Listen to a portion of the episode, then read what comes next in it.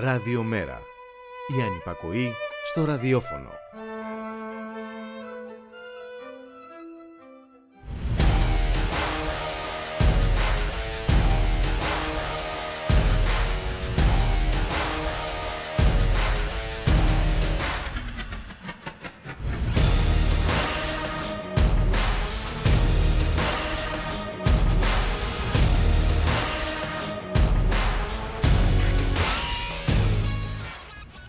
Πολιτισμένη Ευρωπαϊκή Ένωση των Λαών και των Δικαιωμάτων σε μια χώρα, την Ισπανία, με σοσιαλδημοκρατική κυβέρνηση, χαρακτηρίζονται εισβολείς άνθρωποι κατατρεγμένοι που διεκδικούν να ζήσουν σαν άνθρωποι και τρώνε ξύλο μέχρι θανάτου από τα όργανα της τάξης. Φρικιαστικές εικόνες ανάλογες τη αφόρητη υποκρισία και του πρωτοποριακού ρατσισμού με ανθρώπινο πρόσωπο. Να κάτσουν στη χώρα τους και να πολεμήσουν, θα πούν συνήθως κάποιοι. Και ας δούμε τι καλούνται να πολεμήσουν χιλιάδες νέοι από την Αφρική. Καλούνται να πολεμήσουν την πείνα που αυξήθηκε κατά σχεδόν 50% μεταξύ του 2019 και του 2020 σύμφωνα με τον ΟΗΕ. Και όπως επισημαίνει ο οργανισμός στις επαναλαμβανόμενες αιτίες των προβλημάτων διατροφής που είναι κυρίως οι σειράξεις και τα ακραία κλιματικά φαινόμενα η φτώχεια και οι ανισότητες προστίθεται η πανδημία του κορονοϊού. Αυτά καλούνται να αντιμετωπίσουν οι νέοι άνθρωποι που έγιναν σάκι του box από τους ανθρωπιστές της Ευρωπαϊκής Ένωσης. Άλλοι, όπως οι Ουκρανοί πολίτες, έχουν κάθε δικαίωμα να θέλουν να γλιτώσουν από τον πόλεμο. Η αντιμετώπιση διαφέρει και εξαρτάται από τα πρόσωπα που προκαλούν τα δεινά. Αν είναι στη σωστή πλευρά της ιστορίας, έχει καλώς. Στη Βρετανία φυλακισμένος ο Τζούλιαν Ασάν με ηλυμένη την απόφαση για την έκδοσή του στις Ηνωμένες Πολιτείες. Στην Αθήνα, ένας φυλακισμένος χιμπατζής έκθεμα εκτελέστηκε επειδή θέλησε να αποδράσει από τη φυλακή του. Στα Χανιά, κατ' εντολή του Υπουργού Παιδείας, μεθοδεύεται ποινικοποίηση των φοιτητικών αγώνων. Και στην εργασιακή ζούγκλα, αμέτρητα τα παραδείγματα κατάργησης των εργασιακών δικαιωμάτων. Κοινή συνισταμένη η επιδιωκόμενη μετάδοση του μηνύματος ότι χωρίς την ελευθερία σας δεν κινδυνεύει η ζωή σας. Μόνο στα κλουβιά σας μπορείτε να νιώθετε ασφαλείς και ελπίζοντας ίσως σε κάποια μπανάνα που θα σας πετάξει ένας ευαίσθητος περαστικός. Και στα ψυχοφάρμακα που θα πληρώνετε για να μετριάζετε την αίσθηση της ασφυξίας. Σαν σήμερα, το 2015, τις πρώτες πρωινές ώρες, ο Πρωθυπουργός Αλέξης Τσίπρας ανακοινώνει τη διεξαγωγή δημοψηφίσματος στην Ελλάδα στις 5 Ιουλίου με ερώτημα την αποδοχή ή την απόρριψη της πρότασης των θεσμών πρώην Τρόικας. Σήμερα ξημερώνει μια υπέροχη μέρα, είχε δηλώσει ο Υπουργός Επικρατείας Νίκος Παπάς. Η συνέχεια είναι γνωστή και οι συνέπειες επίσης.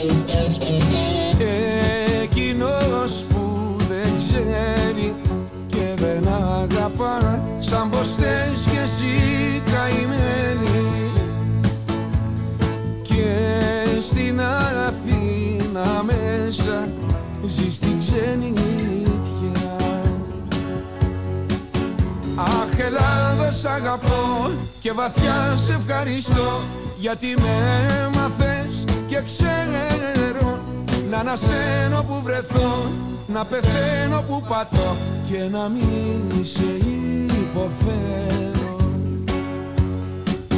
Αχ Ελλάδα θα στο πω πριν λαλήσεις πετεινό δεκατρεις φορές μ' αρνιέσαι με εκβιάζεις μου κολλάς Σαν τον όθο με πετάς Μα κι απάνω μου κρεμιέσαι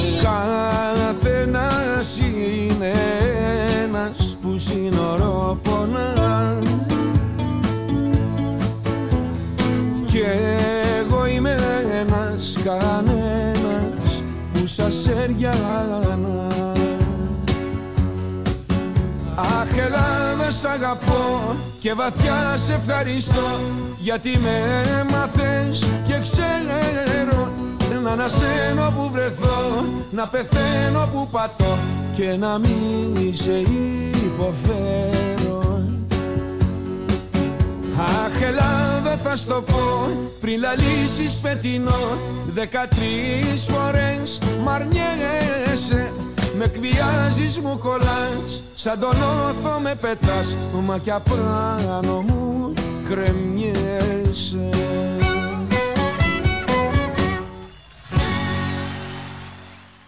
Αχ Ελλάδο σαν τον όθο με πετάσμα από πάνω μου κρεμιέσαι. Στίχη της Βάσος Αλαγιάννη της Ιθέτριας και Στιχουργού που πέθανε σήμερα ε, έφυγε ήσυχα στον ύπνο της. Καλό της ταξίδι. Έχει αφήσει πλούσια παρακαταθήκη πίσω της. Καλό μεσημέρι φίλες και φίλοι ακροάτριες και ακροατές. Είστε συντονισμένοι στο radiomera.gr το στίγμα της μέρας στον ε, ήχο η Χαρά Στόκα, στην ε, παραγωγή Γιάννα Θανασίου και ο Γιώργης Χρήστος, στο μικρόφωνο η Μπουλίκα Μιχαλοπούλου, Δευτέρα σήμερα, 27 Ιουνίου. Καλώς ορίζουμε τον Μιχάλη Κρυθαρίδη, εκπρόσωπο τύπου του ΜΕΡΑ25. Μιχάλη, καλώς μεσημέρι. Καλό μεσημέρι Μπουλίκα, καλό μεσημέρι και στις ακροάτρες και τους ακροατές μας. Ε, νομίζω ότι η Βάσο Αλαγιάννη που έφυγε σήμερα έχει δώσει ένα πολύ καλό ορισμό της Ελλάδας ε, στο τραγούδι που ακούσαμε πριν. Ε, να έρθουμε στην ε, πραγματικότητα την ε, σημερινή. Μιχάλη Κρυθαρίδη δεν ξέρω πραγματικά από πού να ξεκινήσουμε. Θα έλεγα ίσως να ξεκινούσαμε από την Ευρώπη των λαών και των δικαιωμάτων ε, και από τα σύνορα εκεί της Ισπανίας με, με το Μαρόκο. Ναι, πράγματι ε, για άλλη μια φορά γινόμαστε έτσι ε, θεατές σε ένα τόσο μπουλικά αποκρουστικό και βάρβαρο έργο, διότι εδώ μιλάμε για εμψυχρό δολοφονίες ανθρώπων ε, και όχι ακριβώς και όλα στα σύνορα. Μιλάμε τώρα για έναν θύλακα που διατηρεί ακόμα και όλα η Ισπανία στις Μαροκινές ακτές, κάτι που επίσης δεν πρέπει να μας περνάει ε, αυθύτιστα. Ακριβώς. Αλλά εδώ έχουμε πραγματικά μια, μια κατάσταση όπου από τη μία όπως πάρα πολλές φορές έχουμε πει και έχουμε επισημάνει, έχουμε τις διακηρύξεις όλες αυτές τις οποίες ακούμε για την αλληλεγγύη, για τους πρόσφυγες που έρχονται από την Ουκρανία, το πόσο αγκαλιάζουμε και το καθεξής.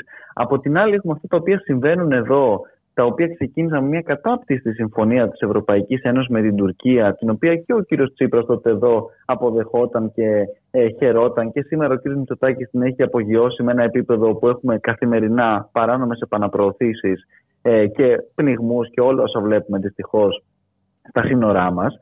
Και βέβαια χωρίς να, μας, να ξεχνάμε και τα δικά μας τύχη εδώ στον Εύρο που κάποιοι και εδώ πανηγύριζαν μαζί με την Ευρωπαϊκή Ένωση. Και από την άλλη έχουμε αυτόν τον φερόμενο επίσης ως σοσιαλδημοκράτη στην, στην Ισπανία, τον Πέντρο Σάνσετ να, να κάνει όσα κάνει αυτή τη στιγμή ε, να κάνουν μάλλον δυνάμεις καταστολής της Ισπανίας και του Μαρόκο εκεί στα, στα σύνορα και, και χαρακτηρίζονται οι άνθρωποι αυτοί εισβολή, ε, καταπληκτικό δεν είναι αυτό; Ακριβώς, ναι. ακριβώς. Ο ίδιος όχι απλώς να επιχαίρει, αλλά έχουμε το ίδιο αφήγημα της εισβολής, έχουμε το ίδιο αφήγημα της προστασίας της δαφική ακαιρεότητας, τα ίδια δηλαδή που ακούγαμε και λέγονταν και εδώ ε, στον, στον Εύρο, όταν θυμάσαι καλά, με την υβριδική απειλή, με όλα αυτά τα οποία ακούγαμε. Και αυτά ξανα, ε, τα, τα, τα ξαναβλέπουμε τώρα, επαναλαμβάνονται με αυτές τις ε, συνθήκες, τόσο ομά βέβαια και καλό είναι κάποιοι να δουν ακριβώς έτσι, το τι σημαίνει αυτό το οποίο κάνει η Ευρωπαϊκή Ένωση. Κατά τα άλλα ενοχλούσε ο Όρμπαν, έτσι, γιατί γίνεται ναι, λόγος για ορμπανοποίηση. Ε, εντάξει. Ακριβώς. Ναι. Ε, που, που, που ε, πραγματικά έχουμε φτάσει σε ένα σημείο που όλα αυτά έχουν γίνει μια καθημερινότητα, μια κατάσταση τέτοια, ένα, μια πλήρης συγκάλυψη σε όλα αυτά. Και βέβαια τη στιγμή που μπουλικα ακούμε ότι ετοιμάζουν και όλα στην Ευρωπαϊκή Ένωση, τουλάχιστον ετοιμάζανε πριν από αυτές τις νέες φρικτές εικόνες και τις φρικαλαιότητες τις οποίες είδαμε, ε, ουσιαστικά κάποιες μεθοδεύσεις και κάποια σχέδια για να αποκρύψουν και να συγκαλύψουν τα εγκλήματα που διαπράττει εδώ η, η ελληνική πλευρά στο, στο, στο Αιγαίο με τις παράνομες επαναπροωθήσεις, βαφτίζοντάς τις και αυτές με έναν έτσι πιο ε, νόμιμο και έβυχο τρόπο. Αλλά πραγματικά είναι α, α, αδιανόητα όλα αυτά. Οι εικόνες αυτές είναι ντροπιαστικές όχι για, για τη χώρα μας, για την Ευρώπη και για τον κόσμο, είναι ντροπιαστικές για την ίδια την, την ανθρωπότητα. Έτσι, ακριβώς είναι. Μιχάλη. Και, και, και, καλό είναι αυτοί που έτσι βρίσκονται στην σωστή πλευρά της ιστορίας, όπως μας λένε, να δουν τα δικά τους εγκλήματα πρώτα και κύρια, όλα αυτά τα οποία διαπράττονται καθημερινά και στα σύνορά μας και σε όλες αυτές τις χώρες. Γιατί ξαναλέω, πέρα από όλα αυτά, με ποιο δικαίωμα ακριβώς αυτή τη στιγμή η Ισπανία έχει συντηρεί ισπανικούς θύλακες ε, στις μαροκινές ακτές και χτίζει και όλα τέτοια πάνθρωπα τείχη δολοφονώντας κατατρεγμένους ανθρώπους, είναι και αυτό ένα τεράστιο ζήτημα. Με ποια ηθικά ερίσματα γίνονται όλα αυτά, από ξαναλέω και όλα ηγεσίες που χαρακτηρίζονται κιόλας, επειδή έχει μπει πολύ στη συζήτηση τελευταία η προοδευτικότητα. ναι, η προοδευτικότητα και η σοσιαλδημοκρατία και όλα αυτά τα ωραία. Καλό είναι να, να, να, τα βλέπουμε και όλα αυτά και να θυμόμαστε και λίγο ε, τι διαζύγιο πραγματικά έχει πάρει αυτή η σοσιαλδημοκρατία και αυτή η προοδευτικότητα από κάθε έννοια και ίχνος ανθρωπισμού. Μιλάμε για πρακτικές που δεν θα ζήλευε καθόλου εδώ ε, ε, ο, ο κύριος Σαμαράς, ο κύριος Μητσοτάκης, όλοι αυτοί οι οποίοι υποτίθεται δεν είναι σε αυτό το μπλοκ το πολιτικό και παρόλα αυτά τα ίδια ε, κάνουν και αυτοί και στον Εύρο και στο Αιγαίο και παντού μπουλικά. Έτσι ακριβώς είναι και βέβαια να δούμε και τι γίνεται. Ε, ένας πόλεμος συνεχίζεται, θύματα εξακολουθούν να υπάρχουν, ε, διαθέσεις ε, δεν βλέπουμε, ε, αντιθέτως διαβάζουμε και ακούμε από ξένα μέσα κυρίως, γιατί εδώ δεν πρόκειται να ακούσουμε τέτοια πράγματα ούτε να δούμε, για μισθοφόρους, για συμμετοχή της ΣΥΑ, για διάφορους τύπους από διάφορα μέρη της ε, γης έτσι, ε, που έχουν σπεύσει στην Ουκρανία να συνδράμουν ε, εκεί τις Ουκρανικές δυνάμεις Έχουμε αιτήματα από το Ζελέσκι, νέα αιτήματα για αντιεροπορικά συστήματα και νέες κυρώσεις στη Ρωσία. Ε, βλέπουμε κυρώσεις οι οποίες είναι πολύ, έχουν ρίξει πολύ βαριά σκιά στους πολίτες της Ευρώπης ε, χωρίς να έχουν φέρει το επιδιωκόμενο αποτέλεσμα ε. έτσι, κάμψης της ε, Ρωσίας.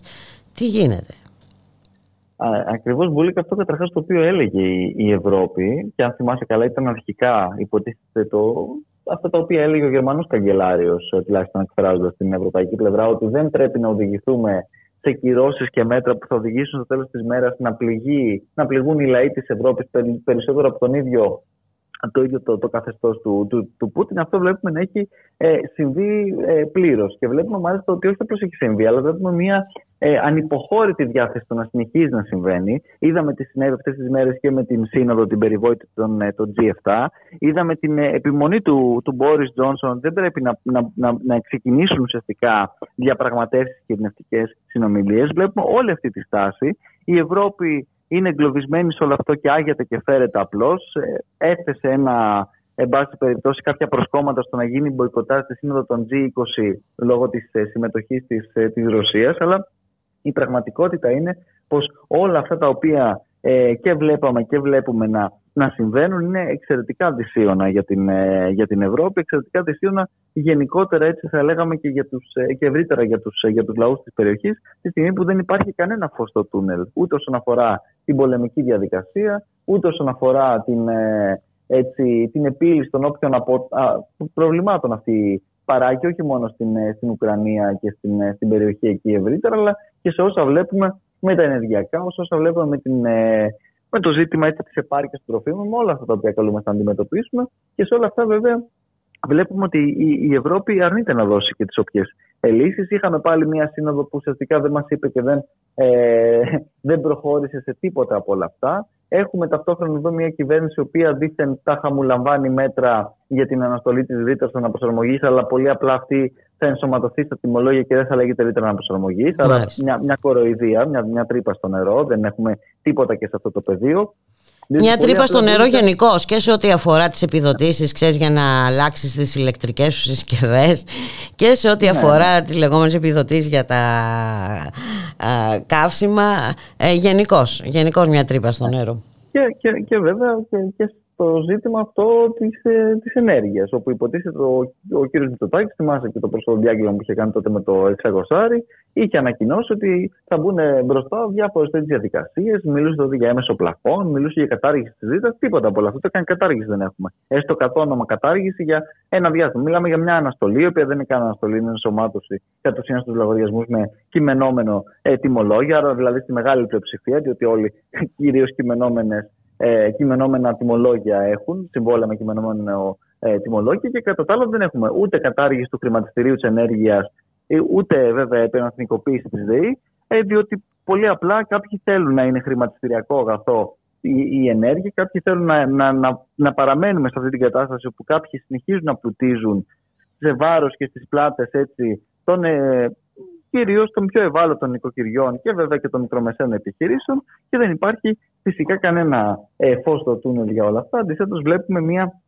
επιμονή και μια αιμονή της της ε, κυβέρνησης σε ένα διέξοδο το οποίο βέβαια τη βολεύει. Και εδώ βέβαια ξαναλέω ότι και οι, και οι ευθύνες είναι διαχρονικές. Δηλαδή το χρηματιστήριο της ενέργειας, το οποίο καλούμαστε σήμερα και το οποίο σχολιάζει τα μέτρα αυτά τα οποία δεν λαμβάνει η κυβέρνηση και η πλευρά της εξωματικής αντιπολίτευσης, δεν μας λέει όμως πώς θα καταργήσει κατ' ουσίαν όλη αυτή τη χρηματιστηριακή λογική που και η προηγούμενη κυβέρνηση επέβαλε. Ούτε μας λέει αν θα επανεθνικοποιηθεί η ΔΕΗ όπως πρέπει να συμβεί, διότι βλέπουμε ακριβώς τι σημαίνει να ασκείς και να προσπαθείς να ασκείς κοινωνική πολιτική για τόσο βασικά αγαθά όταν αυτά βρίσκονται σε χέρια ολιγαρχών.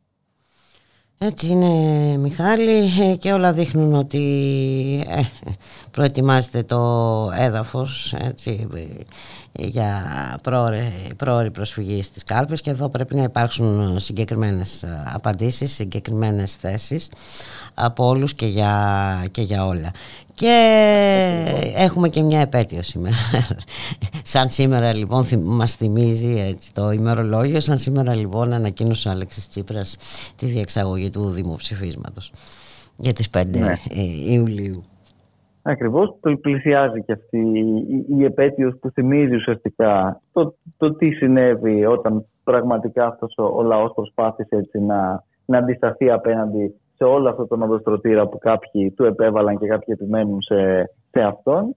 Ε, και ακριβώς εκεί καλό είναι και όλοι να αναμετρηθούν και με τη συνείδησή τους και με την ιστορία και με όλα όσα έχουν συμβεί από εκεί και έπειτα. Διότι καλά είναι τώρα, ακριβώς όπως έχει και εσύ, τα διάφορα καλέσματα, οι διάφορες συζητήσεις, όλο αυτό το προεκλογικό κλίμα το οποίο κατ' ουσίαν κυριαρχεί και υπάρχει. Αλλά στην πράξη, όταν κάποιοι δεν απαντάνε πολύ συγκεκριμένα για όλα αυτά τα οποία συμβαίνουν, για όλα αυτά τα οποία συνέβησαν και στα οποία έπαιξαν πρωταγωνιστικό ρόλο. Διότι το γεγονός ότι ο κ. Μητσοτάκης αυτή τη στιγμή συνεχίζει να κατέχει με τον όποιο τρόπο κατέχει αυτή την πρωτοκαθεδρία τη στιγμή που έχει ε, καταστρέψει πραγματικά ό,τι είχε απομείνει από τον ε, κοινωνικό ιστό και από την οποιαδήποτε παραγωγική οικονομική διαδικασία είναι σε μεγάλο βαθμό απότοκο του γεγονότος ότι κάποιοι ανέστησαν τη Νέα Δημοκρατία τότε και το Πασόκ που τους είχε στείλει ο ελληνικός λαός στο χρονοτούλαπο της ιστορίας, μετά και το ισχυρό τότε ακριβώς όχι του, του ελληνικού λαού. Κάποιοι τους έβαλαν συνομιλητές σε μία, αν θυμάσαι καλά, ένα συμβούλιο πολιτικών αρχηγών υπό τον τότε πρόεδρο της Δημοκρατίας για να νομιμοποιήσουν κατ' ουσίαν την ανατροπή της λαϊκής βούλησης, η οποία έλεγε ότι δεν θέλει έναν ακόμα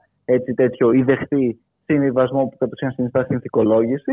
Και κάποιοι στη συνέχεια δρομολόγησαν όλες αυτές τις ε, τις πολιτικές, τις οποίες συνεχίζουμε να ζούμε και σήμερα, τις οποίες πατάει πάνω ο κ. Μητσοτάκη και η κυβέρνησή του, τις οποίες θα πατήσει πάνω και η επόμενη κυβέρνηση, αν δεν έρθει σε ρήξη με όλα αυτά τα οποία συζητάμε εδώ και ε, και, το, και, και, και τόσο καιρό και τα οποία βρίσκουμε μπροστά μας. Το ζήτημα με της ενέργειας που συζητάγαμε πριν, η αγορά της ενέργειας, όλα αυτά είναι και αυτά απότοκα αυτής της διαδικασίας, όπου η Τρόικα τότε, όλοι αυτοί που τα φέρνουν, μας μιλούσαν για μια απελευθέρωση της αγοράς που θα ήταν προς όφελος των καταναλωτών. Ναι, ναι, ναι. Ο ελεύθερος ανταγωνισμός, η αγορά ε, λειτουργεί. Ε, ε, ε, και τρώμε τώρα την αγορά στο κεφάλι κάθε μέρα με τους λογαριασμούς που έρχονται. Αυτή είναι δυστυχώς έτσι, η, η, πραγματικότητα. Και επειδή βλέπω και ω Μπούλικα μια είδηση της ε, τελευταίας στιγμής που νομίζω ότι έχει μια αξία ε, για, για το όλο αυτό το οποίο συζητάμε, ότι ανακοίνωσε ο κυβερνητικός εκπρόσωπος ότι στις 6 Ιουλίου θα γίνει προημερησία συζήτηση κατόπιν αιτήματος του Πρωθυπουργού για τον απολογισμό άκουσον άκουσον της κοινωνικής πολιτικής της κυβέρνησης.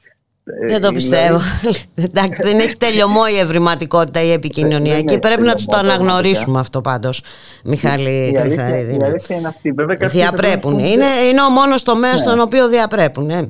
Ο τομέας της επικοινωνίας και της διαστρέβλωσης. Ναι, έχεις δίκιο Μπούλικα, αλλά βέβαια με την ε, μεγάλη στήριξη των, των φίλων τους, οι οποίοι φροντίζουν και των συναδέλφων σου, κατ' όνομα τουλάχιστον, οι οποίοι φροντίζουν να καλούν δεν ξέρω αν είδες και πρόσφατα τώρα το Σαββατοκύριακο που σε μια πρωινή εκπομπή ενημερωτική είχαν καλέσει τέσσερις εκπροσώπους από τη Νέα Δημοκρατία με διαφορετική ιδιότητα που αναπαρήγαγαν ουσιαστικά το, το ίδιο αφήγημα. Δεν βλέπω τηλεόραση, λυπάμαι. Και πολύ καλά ναι. κάνεις λοιπόν. Υπάρχει αυτή η, η αρρωγή και η στήριξη ως συνήθως, αλλά εδώ κάποιος θα πρέπει να τους να τους ε, πει. Κοίταξε, φυσικά και υπάρχει, γιατί να το δούμε και λίγο, να λειτουργούσε και λίγο αντίστροφα. Τι θα γινόταν και τι αντίκτυπο θα έχει στην κοινωνία. Μα αν ας πούμε τα δελτία ειδήσεων και αυτές οι εκπομπές έδειχναν αυτές τις πραγματικά φρικιαστικές ε, εικόνες ε, και στην Ισπανία, ε, πόσο δεν θα άλλαζε το κλίμα. Έτσι ακριβώς, ε, προφανώς. Και ειδικά τώρα στην Ισπανία που ετοιμάζεται να, να γίνει και σύνδος ε, του ΝΑΤΟ. Α, ναι, σωστά. Είχαμε και διαδήλωση βέβαια.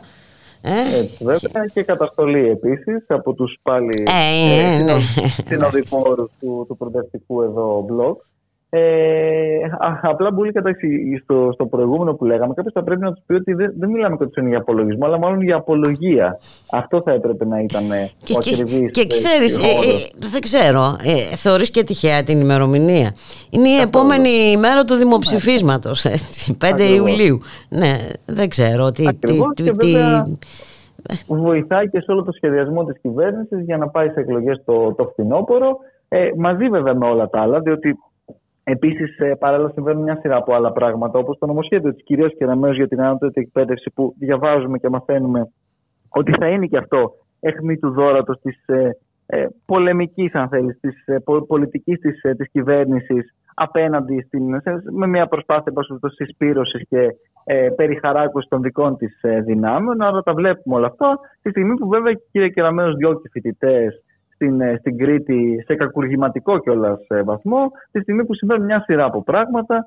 Ε, όπου... Και έχει απέναντί της τη μεγάλη πλειοψηφία, για να το πούμε αυτό. Έτσι, όχι μόνο βέβαια. του φοιτητικού, αλλά και του πανεπιστημιακού και του κόσμου. Βέβαια, βέβαια, βέβαια. Και αυτό είναι εξαιρετικά σημαντικό, διότι εδώ βλέπουμε όλες αυτές τις ε, τις προσπάθειες και ευτυχώς ε, βρίσκουν ε, απέναντί τους μια, μια τεράστια αντίσταση.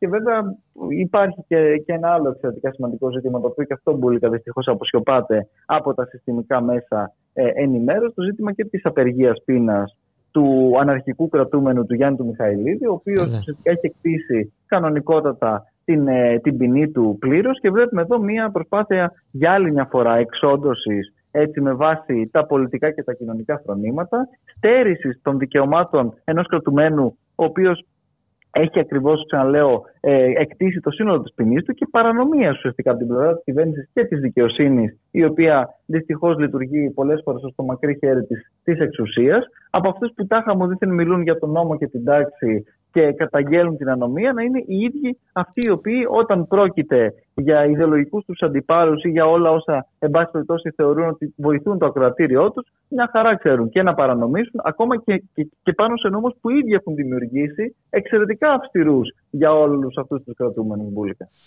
Έτσι είναι Μιχάλη και έχουμε και την χώρα της ελευθερίας ε, αναφέρομαι στις Ηνωμένες Πολιτείες και στην ε, ναι. συντηρητική ε, αυτή απόφαση σε αυτήν την απόφαση που δεν ξέρω ε, πώς θέλει να χρησιμοποιηθεί ε, και τη, εντάξει για απαγόρευση των ε, αμβλώσεων ναι. ένα θέμα που φυσικά που θα έχει μεγαλύτερο αντίκτυπο ε, στους πιο, στις πιο αδύναμες ε, ε γυναίκες. Μα, ε. Ακριβώς. Διότι όπως λες και εσύ πολύ σωστά, οι πιο εύπορες γυναίκες θα βρουν τον τρόπο να πάνε στις πολιτείες οι οποίες δεν έχουν τη σχετική απαγόρευση, να πάνε σε άλλη χώρα ακόμα ενδεχομένως, τη στιγμή που, που, που άλλες θα θυσιάσουν μέχρι και, την, και τη ζωή τους μέσα από τέτοιες διαδικασίες. Διότι πραγματικά εδώ μιλάμε για μια επιστροφή ε, στο μεσαίωνα δεν, δεν, δεν ξέρω πώς μπορούμε να το χαρακτηρίσουμε και, και ακριβώς μιλάμε και όλες για την ανατροπή μιας τέτοιας απόφασης υποτίθεται όπως είπες και εσύ στην, ε, στη γη της, ε, τις επαγγελίες ναι, ναι, ναι. όπως κάποιοι την παρουσιάζανε και είναι και, και, και τρομερό μπουλικα πως ο Πρωθυπουργός εδώ δήλωσε σοκαρισμένος και αυτός βέβαια όταν εδώ οι υπουργοί του η κυβέρνησή του στήριζε διάφορα συνέδρια γονιμότητας και πέρα από τις πολιτικές που εφαρμόζει καθημερινά και ο Υπουργός του αρνείται να αναγνωρίσει τον όρο γυναικοκτονία και όλα όσα βλέπουμε, ε, εκεί προφανώς δεν υπήρχαν οι αντίστοιχες ευαισθησίες του κ. Μητσοτάκη, ούτε, ούτε όταν οι συνομιλητές του στο Ευρωπαϊκό Λαϊκό Κόμμα κάνουν τα αντίστοιχα και χειρότερα εντός της Ευρωπαϊκής Ένωσης. Διότι η Πολωνία που κάνει αντίστοιχες, ε, ε, έχει μάλλον επιβάλλει αντίστοιχη νομοθεσία, είναι συγγενικά προσκύμενη κομματικά στην, στην παράταξή του. Εκεί δεν, δεν είδαμε τις ε, καταγγελίες αυτές. Αντιθέτω, έχουμε δει και την τεράστια υποκρισία από την πλευρά της Ευρωπαϊκής Ένωσης, που ξέρει να κάνει να, τα στραβά μάτια και να τα κλείνει πολλές φορές αυτά, εάν πρόκειται ε, να εξυπηρετηθούν άλλα συμφέροντα πέρα και έξω από το συγκεκριμένο ζήτημα μπουλικα.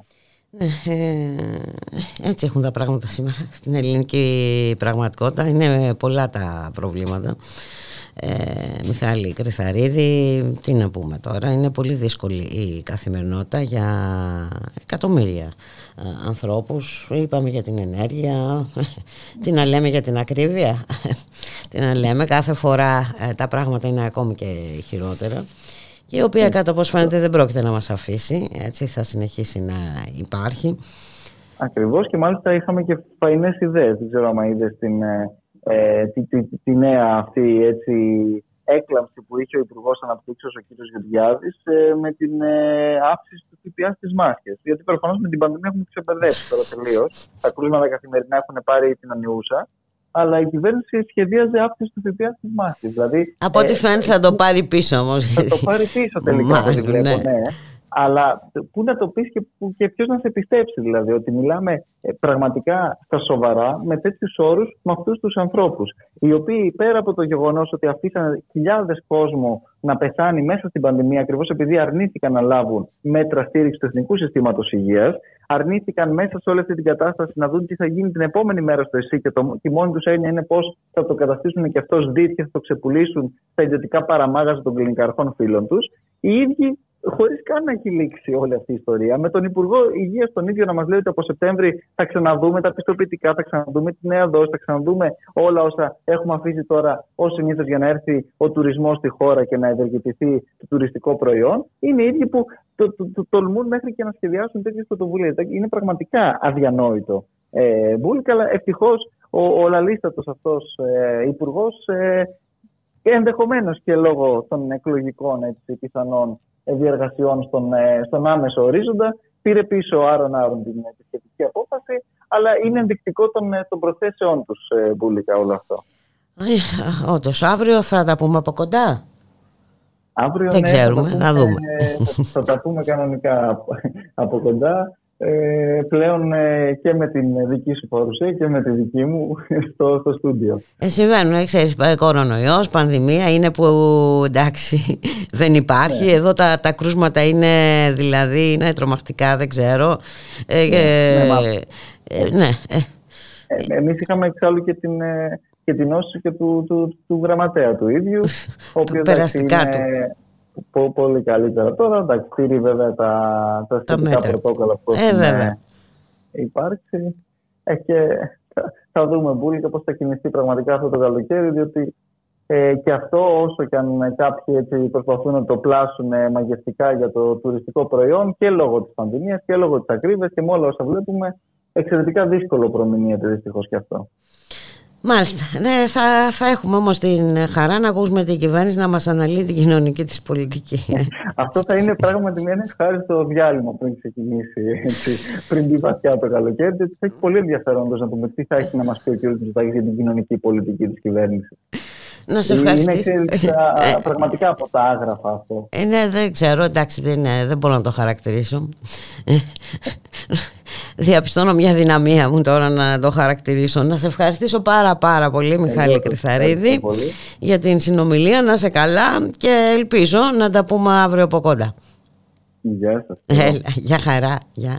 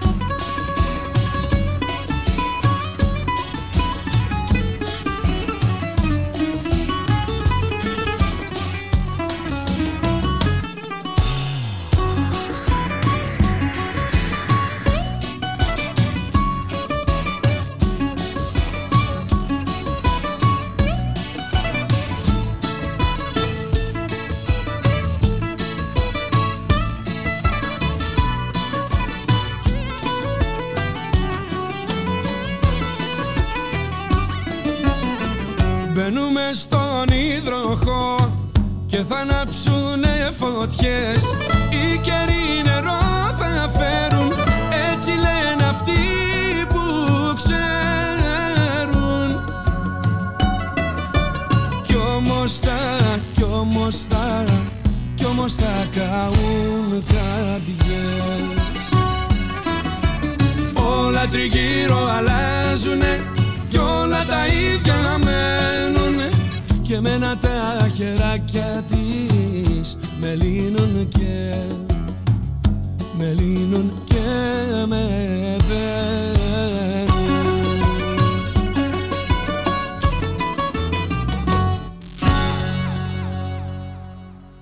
radiomera.gr, 1 και 34 πρώτα λεπτά. Στον ήχο η Χαρά Στόκα, στην παραγωγή Γιάννα Θανασίου, Γιώργης Χρήστος, στο μικρόφωνο η Μπούλικα Μιχαλοπούλου. Και σήμερα 7 η ώρα το απόγευμα προγραμματίζεται μπροστά από την Πρεσβεία του Ηνωμένου Βασιλείου συγκέντρωση προκειμένου να απαιτηθεί από την χώρα να άρει την απόφαση έκδοσης στις Ηνωμένες Πολιτείες του δημοσιογράφου Julian Assange. Αμέριστη θα είναι η αλληλεγγύη μας με τον Julian Assange όσο του καταφέρουμε να του πούμε στην πνίκα. Καλώς ήρθες φίλε και συναγωνιστή μας στην πόλη των Αθηνών, τονίζει ο Γιώργος Τσιάκαλος. Ομότιμος καθηγητής παιδαγωγικής του Αριστοτελείου Πανεπιστημίου της Θεσσαλονίκης, τον οποίο έχουμε τη χαρά να φιλοξενούμε. Καλό σας μεσημέρι κύριε Τσιάκαλη. Γεια και σε εσάς κύριε Μιχαλοπούλου. Είναι πραγματικά πολύ ε, σημαντική αυτή η υπόθεση με τον Τζούλιαν Ασάνσα και σηματοδοτεί πάρα πολλά πράγματα κύριε Τσάκαλε. Ε, ένα από αυτά είναι ότι ε, ενδεχόμενη ε, έκδοση του στις Ηνωμένες Πολιτείες με την απειλή καταδίκης τους σε 175 χρόνια φυλάκισης αποτελεί προσβολή της δημοκρατίας και του πολιτισμού. Και όχι μόνο ε, κύριε Τσιάκαλη. Αλλά ε, θα λέγαμε ότι ε, προσπαθούν να περάσουν και το μήνυμα όποιος τολμά, όποιος θέλει να είναι ελεύθερος, όποιος θέλει να κάνει σωστά τη δουλειά του ε, είναι επικίνδυνος και θα αντιμετωπίζεται αναλόγως. Ναι, τουλάχιστον ζει επικίνδυνα. Αυτό είναι σίγουρο. Ναι, ε, έχω την εντύπωση ότι στη, ιδιαίτερα στη δική μας χώρα δεν έχει γίνει πάρα πολύ κατανοητό τι σημαίνει αυτή η υπόθεση του Λιάννα Σάνς. Ε, το βλέπω το γεγονός ότι δεν είναι και πολλοί δημοσιογράφοι οι οποίοι ασχολούνται με αυτό το θέμα. Ότι δεν είναι οι δικές μας ενώσεις των όλες οι ενώσεις των ε, δημοσιογράφων οι οποίες έχουν βγάλει ε, κάποιο ψήφισμα καταδίκης κτλ. Ενώ το αντίθετο συμβαίνει σχεδόν σε ολόκληρο τον κόσμο. Αν τυχόν σκεφτεί κανείς ότι οι μεγαλύτερες, παραδείγματος χάρη, μεγαλύτερες εφημερίδες, ως εφημερίδες τοποθετήθηκαν, όπως είναι η Washington Post ή η New York Times στι ΗΠΑ, αλλά επίσης το ίδιο ισχύει για ολόκληρη την Ευρώπη. Το Spiegel από τη Γερμανία, όπου λένε αυτή η υπόθεση είναι μια υπόθεση που αν θα συνεχιστεί με τον τρόπο που φαίνεται να συνεχίζεται, δηλαδή αν τυχόν και σταλεί στις ΗΠΑ ο Τζουλιάν Ασάν για να καταδικαστεί ουσιαστικά γιατί περί αυτού πρόκειται, τότε πρόκειται για ένα πολύ ισχυρό χτύπημα στην ελευθερία του τύπου. Αυτό είναι το ένα μονάχα. Αλλά σε αναφερθήκατε κιόλας, κατά τη γνώμη μου, πάρα πολύ σωστά σε ένα θέμα που έχει σχέση με το ότι πρέπει να εκφοβιστούν, να φοβηθούν όλοι εκείνοι οι οποίοι έχουν τη δυνατότητα να δείξουν πράγματα τα οποία συμβαίνουν, που γίνονται δηλαδή από κυβερνήσεις. Mm. Καμιά φορά δεν χρειάζεται να μόνο κυβερνήσεις, μπορεί να γίνονται και από τράπεζες. Και καταφέρνουν να πάρουν όλα εκείνα τα στοιχεία από μέσα και να τα δείξουν, να τα δώσουν στον κόσμο να τα, να τα γνωριζει Αυτοί λοιπόν οι άνθρωποι, αυτό λέει η υπόθεση του Τζούλιαν λέει ότι θα ζουν επικίνδυνα. Και υπάρχει εδώ πέρα και μια πολύ μεγάλη υποκρισία. Επιτρέψτε μου αυτό να το εξηγήσω. Τον τελευταίο μήνα βγήκε, βγήκαν κάποια απόρριτα έγγραφα από την Κίνα για, τους, για την κατάσταση στην οποία ζουν οι Ουιγούροι. Mm-hmm. Τώρα περισσότερο δεν γνωρίζουν τους Ουιγούρους, αλλά είναι ένας λαός στην Κίνα, μουσουλμάνοι, στη Βόρεια Κίνα, οι οποίοι είχαν γίνει γνωστοί πριν από 20 χρόνια για τις προσπάθειές τους να αποσχιστούν από την Κίνα. Δηλαδή με βόμβες, τις οποίες ρίχναν με επιθέσεις, με φόνους και με διάφορα πράγματα. Διάφορα που κάναν τέτοια. Ήταν πολύ σκληρή η απάντηση κεντρικής κυβέρνησης της Κίνας και τώρα γνωρίζουμε ότι ζουν μεγάλου αριθμού, ζουν σε μεγάλα στρατόπεδα μέσα και όπου ζουν ε, πάρα πολύ άσχημα. Βγήκε λοιπόν ένα, ένα μέσα από τα έγγραφα μέσα από την, ε, τα οποία θεωρείται ότι είναι μέσα από την ε, έγγραφα της κυβέρνησης της Κίνας οι περισσότερες εφημερίδες, αλλά κυρίως οι κυβερνήσεις, η κυβέρνηση παραδείγματος χάρη του Τζο Μπάιντεν στην Αμερική, αλλά το ίδιο και ο Υπουργός Εξωτερικών της Γερμανίας, βγήκαν και είπαν η Κίνα πρέπει να τιμωρηθεί για αυτά τα πράγματα που κάνει εκεί. Το ερώτημα για μένα και το οποίο θα πρέπει να θέσει ο καθένας. Δεν γνωρίζουμε ποιος ήταν αυτός ο whistleblower, όπως λένε τον, και τον, τον Ασάντ, ο ψυχηριστή. Δεν γνωρίζουμε λοιπόν ποιος το σφύριξε αυτό το πράγμα. Αν όμως τελικά γνωρίσουν κάποια στιγμή η Κίνα ότι ήταν κάποιος ο οποίος μένει τώρα στην Τουρκία. Γιατί μεγάλη είναι η κοινότητα των εξορίστων Ουιγούρων που έχουν mm. φύγει από την Κίνα και μένουν στην, κυρίως στην Κωνσταντινούπολη, στην Άγκυρα, αλλά κυρίως στην Κωνσταντινούπολη. Αν λοιπόν γνωρίζουμε ότι εκεί πέρα είναι, τότε ζητήσει η Κίνα να τον, να τον στείλουν πίσω γιατί αυτός ε, πρόδωσε μυστικά τη χώρα που ήταν διαβαθμισμένα. Γιατί θα το πω γιατί όλα αυτά διαβαθμισμένα δεν ήταν απόρριτα τα πρόδωσε και λέει θα πρέπει να γυρίσει πίσω και εμείς εντάξει δεν τον εκτελέσουμε, αλλά το απλώς το καταδικάσουμε σε εισόδια. Θα ξεσηκωθούμε, έχουμε το δικαίωμα να ξεσηκωθούμε ή μάλλον την υποχρέωση να ξεσηκωθούμε και να πούμε δεν έκανε αυτό κάτι. Αυτός το μόνο που έκανε είναι αποκάλυψε κάποια πράγματα που έκρυβε η κυβέρνηση και αποκάλυψε πράγματα τα οποία αποτελούν έγκλημα κατά της ανθρωπότητας. Μπράβο. Αυτό. Δεν αποκάλυψε πράγματα, αποκάλυψε εγκλήματα, ναι. όπως και στην περίπτωση του ναι, Τζούλιαν Ασάντ. Λοιπόν, δεν έκανε τίποτα διαφορετικό. Έκανε ακριβώς το ίδιο πράγμα. Δηλαδή, τι έκανε.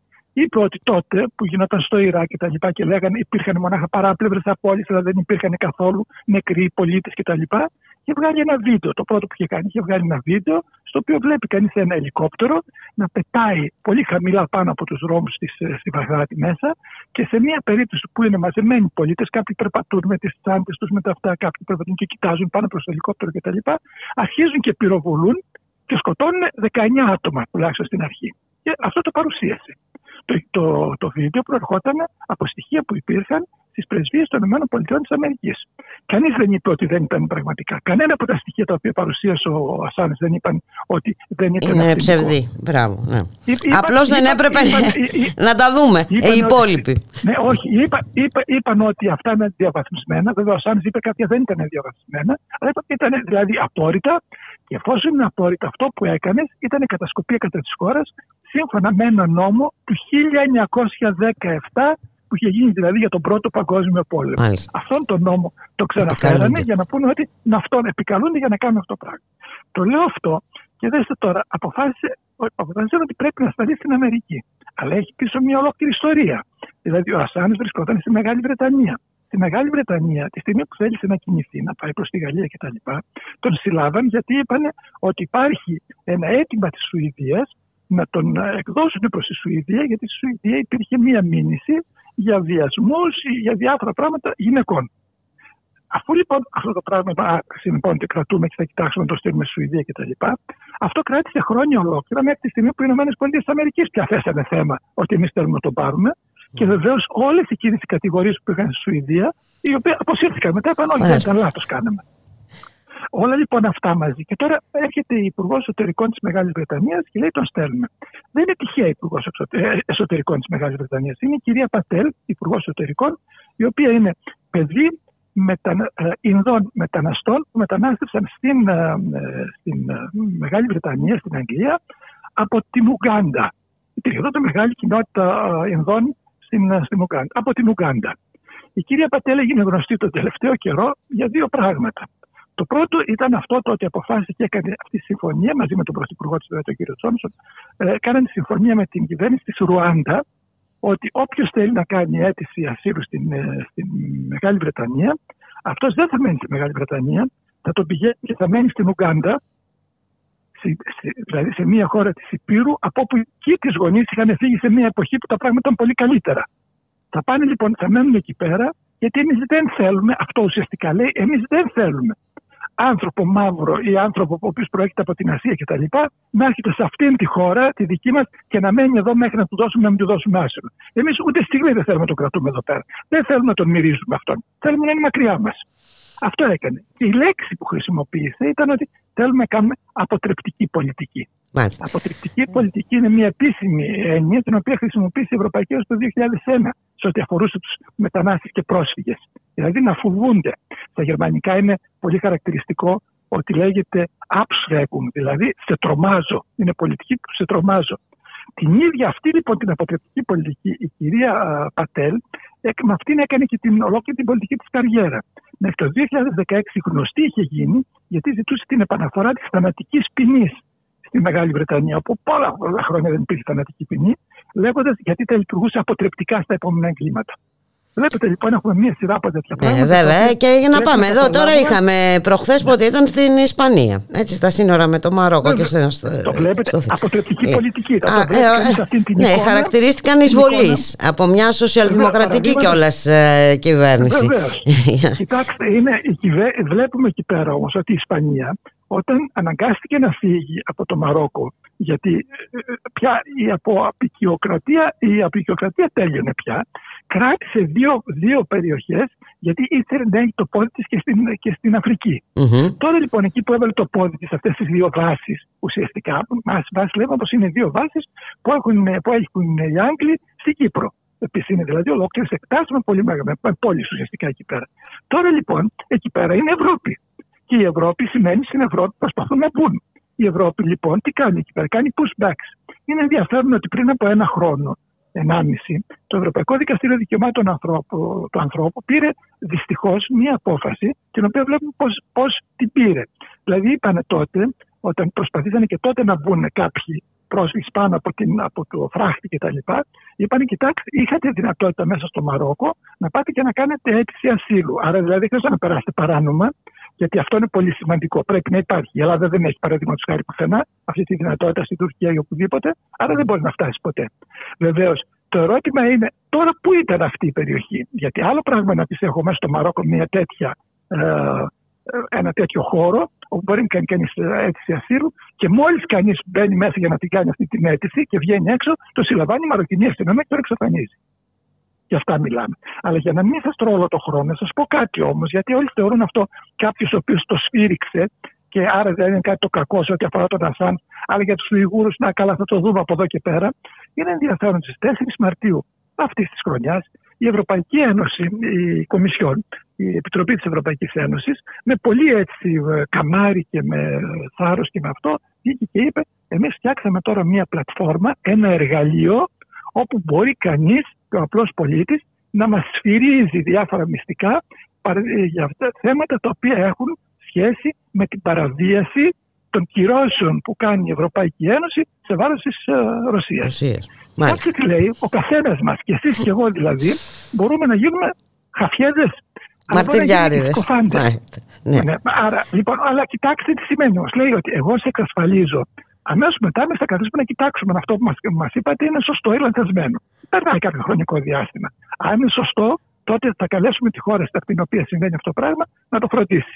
Αν δεν είναι σωστό, εντάξει, το είπαμε, τα ξεχάσαμε. Δεν τρέχει και τίποτα. Δεν το μάθει ποτέ. Μάλιστα. Δεν τρέχει και τίποτα. Ναι, αλλά ας το δούμε τώρα στην πράξη στην Ελλάδα τι σημαίνει αυτό. Στην Ελλάδα, αυτή τη στιγμή, ιδιαίτερα στη Βόρεια Ελλάδα, υπάρχουν πάρα πολλοί συνεταιρισμοί, κυρίως με φρούτα κτλ., που ανησυχούν τι θα γίνει με τα φρούτα τους. Η Ρωσία ήταν μια πολύ μεγάλη αγορά για την Ελλάδα. Mm-hmm. Άρα λοιπόν τώρα δεν υπάρχει, άρα αυτά τα φρούτα οι άνθρωποι το οδηγηθούν σε πίνα. Ξοδέψανε, κάνουν, τα γνωρίζουμε, δεν χρειάζεται να πω πάρα πολύ. Υπάρχουν λοιπόν κάποιοι συνεταιρισμοί που λένε εμείς θα πάμε να τα δώσουμε να τα πουλήσουμε τουλάχιστον στη Σερβία. Τι θα κάνει η Σερβία. Με τη Σερβία έχουμε αυτές τις σχέσεις. Μπορούμε να το κάνουμε. Ωραία. Αν τυχόν λοιπόν εσεί σηκωθείτε και πείτε ξέρω ένα συνεταιρισμό, το στέλνουν ανώνυμα ή και επώνυμα. Αλλά εκείνοι είπαν και επώνυμα να το στείλεις, ακόμη καλύτερα για να συνονοηθούμε, δεν υπάρχει καμία περίπτωση. Και λέω τώρα για κάποιο συνεταιρισμό, έτσι. Όχι γιατί συμβαίνει, Κοιτάξτε, θα τα στείλουν αυτά. Έχουν εδώ πέρα μία παθήκη γεμάτη με ροδάκινα. Και θέλουν να τα στείλουν στη Ρωσία. Όλα αυτά να τα στείλουν στη Σερβία και από εκεί στη Ρωσία. Ναι. Αυτό σημαίνει παρεμβαίνει εκείνη τη στιγμή. Ο Σικοφάνη έχει κάνει και όλα στη δουλειά του. Όλα αυτά τα ροδάκινα μέχρι να τελειώσει αυτή η διαδικασία τα έχουν σαπίσει κιόλας. Όλα έχουν Μάλιστα. Αυτό το πράγμα λοιπόν η Ευρωπαϊκή Ένωση λέει ότι έτσι πρέπει να είναι. Ε, ναι. ε, τώρα, ε, μιλάμε τώρα ε, για τον ορισμό της υποκρισίας και των δύο μέτρων και των δύο σταθμών σε ό,τι αφορά την Ευρώπη, κύριε Τσιάκαλε. Και, τι σημαίνει όμως, ε. και το τι σημαίνει όμως για τους δικούς μας απλούς ανθρώπους. Γιατί οι περισσότεροι νομίζουν ότι το θέμα Ασάνζ έχει μόνο με τον Ασάνζ να κάνει. Στην πραγματικότητα όμως έχει να κάνει πάρα πολύ με εμάς και είναι ενδιαφέρον αν θα ήμουν τώρα στη Βέρεια, παραδείγματος χάρη, και έδινα μια συνέντευξη στον, ε, σε ένα τοπικό σταθμό, θα τους έλεγα προσέξτε τι μπορεί να συμβεί τις επόμενες μέρες, τις επόμενες εβδομάδες σε εσάς εδώ πέρα και τι μπορεί να σας οδηγήσει σε ανέργεια και σε φτώχεια. Έτσι ακριβώς είναι. Και έχει, είναι, είναι, ε, δεν, πολλά διακυβεύονται με αυτήν την υπόθεση του Τζουλιάν. Είναι όμως η υπόθεση της δημοκρατίας. Η Βέβαια. Η...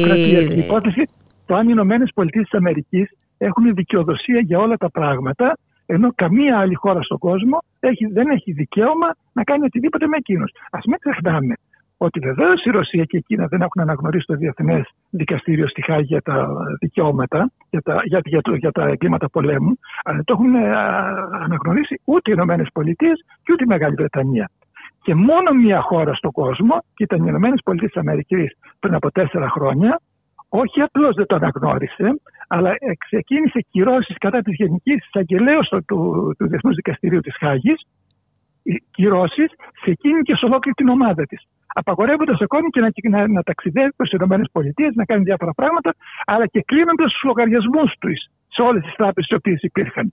Γιατί τόλμησε να πει ότι έχω μία σειρά καταγγελιών από την, για το τι συνέβη στο Αφγανιστάν και στο Ιράκ και είμαι υποχρεωμένη να κοιτάξω και να δω Είπαν με Αμερικανού δεν το κάνετε αυτό το πράγμα. Τιμωρήθηκε μόλις πριν από δύο μήνες ε, ε, ήρθαν πάλι αυτές οι κυρώσεις. Αλλά πάνω στο τόσο χρονικό, τέσσερα χρόνια, ήταν μια γυναίκα που βρισκόταν στην ίδια κατάσταση όπως βρίσκονται οι διάφοροι Ρώσοι οδηγάρχες.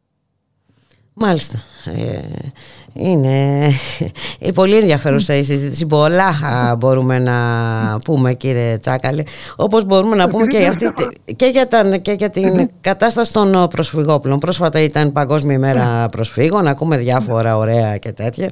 Αλλά να δούμε τι γίνεται στην ε, πραγματικότητα. Ε, συμμετείχατε κιόλας σήμερα σε μια συνέλευση. Ήμουνα πριν μερικές μέρες, ναι, πριν μερικές μέρες ήμουνα στην διαδήλωση η οποία έγινε στον Ελαιώνα, όπου ζητούσαν εκεί όλοι σε μια πάρα πολύ όμορφη διαδήλωση, δηλαδή συγκέντρωση, στην οποία μιλήσαν γυναίκες από την Αφρική, από το Αφγανιστάν και είπαν γιατί είναι αδιανόητο να φύγουν από εκεί που βρίσκονται τώρα και ιδιαίτερα σε σχέση με τα παιδιά τους, τα οποία βρίσκονται σε σχολεία, έχουν σχέση με τις δασκάλες κτλ. Mm. Και αν μας μοιράσετε στη Θήβα και, και σε διάφορα άλλα μέρη στη Μαλακάσα, τα παιδιά έχουν χάσει όλα αυτά. Σήμερα λοιπόν ε, συνόδευσα και εγώ τα, μια, κάποια παιδιά από αυτά, γύρω στα 20 παιδιά και μητέρες, ε, στο συνέδριο, στην, ε, στη Γενική Συνέλευση του, της Διδασκαλικής Ομοσπονδίας Ελλάδος. Mm-hmm. Τα οποία, ναι, τα οποία γίνανε, γίνανε δεχτά με πολύ έτσι ενθουσιασμό από τους συνέδρους, περιμέναν έξω με χειροκροτήματα και βρήκα πάρα πολύ ενδιαφέρον το ότι ήταν ακόμη και ξένοι ε, τουρίστες οι οποίοι βρισκόταν στο, στο ξενοδοχείο, μεγάλο ξενοδοχείο και ε, ρωτήσανε περί τίνος πρόκειται, το είπαν και χαρήκαν πάρα πολύ, χειροκροτούσαν στην αυτήν. Το ενδιαφέρον ήταν ότι βρισκόταν πριν έρθουν τα παιδιά, τα παιδιά θα έρθουν στα 11 παρατέταρτο, καθυστερήσαν λιγάκι. Από τη εγώ ήμουν λίγο αρκετά πιο νωρίς στο ξενοδοχείο κιόλας, για να πάω μετά να τα πάρω από την ομόνια. Αλλά ε, βρισκόταν ε, αστυνομικά αυτοκίνητα και κλούβες. Και αναρωτιέσαι γιατί κλούβε. Για, για ποιο λόγο; Μικρά παιδιά, για παιδιά δηλαδή 10 χρόνια, 11 χρόνια, 9 χρόνια. Και μετά το μεγαλύτερο παιδί ήταν νομίζω 14 με αυτό που μίλησε κιόλας. Σε πάρα πολύ καλά ελληνικά λέγοντας Ναι, έτσι θέλουμε να είμαστε εμείς σε αυτήν τη χώρα. Γιατί αυτό. Και κάποια στιγμή πήγε να δημιουργηθεί μάλιστα και ένας και μία έτσι σύγκρουση με κάποιον από αυτούς τους αστυνομικούς, οι οποίοι είπαν ότι μας φωτογραφίσατε και θέλω τα στοιχεία και τα λοιπά. Εντάξει, το διευθυντήσαμε. Ε, γιατί και εγώ είμαι λιγάκι άνθρωπος ο οποίος μπορεί να διευθυνθεί κάποια πραγματάκια. Αλλά το θέμα είναι γιατί. Γιατί πρέπει, ακόμη και αν τυχόν, παιδιά προσφύγων έρχονται να μιλήσουν στο συνέδριο της Δασκαλικής Ομοσπονδίας Ελλάδος. Ε, μια από, τα, από τις παλιότερες ομοσπονδίες ενός εκπαιδευτικών που έχουμε στην Ευρώπη.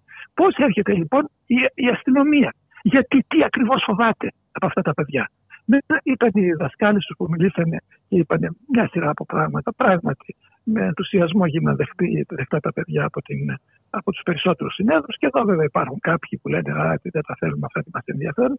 Αλλά ήταν ένα ε, αισιόδοξο μήνυμα, το οποίο έρχεται πάλι, ναι, ένα αισιόδοξο μήνυμα που έρχεται πάλι από εκπαιδευτικούς, mm-hmm. οι οποίοι εκπαιδευτικοί λένε αυτά είναι και δικά μας παιδιά, mm-hmm. εδώ τα παιδιά θα τα αφήσουμε στην τύχη τους. Υπάρχει αυτή είναι η δεύτερη, είναι η άλλη Ελλάδα που λέω εγώ.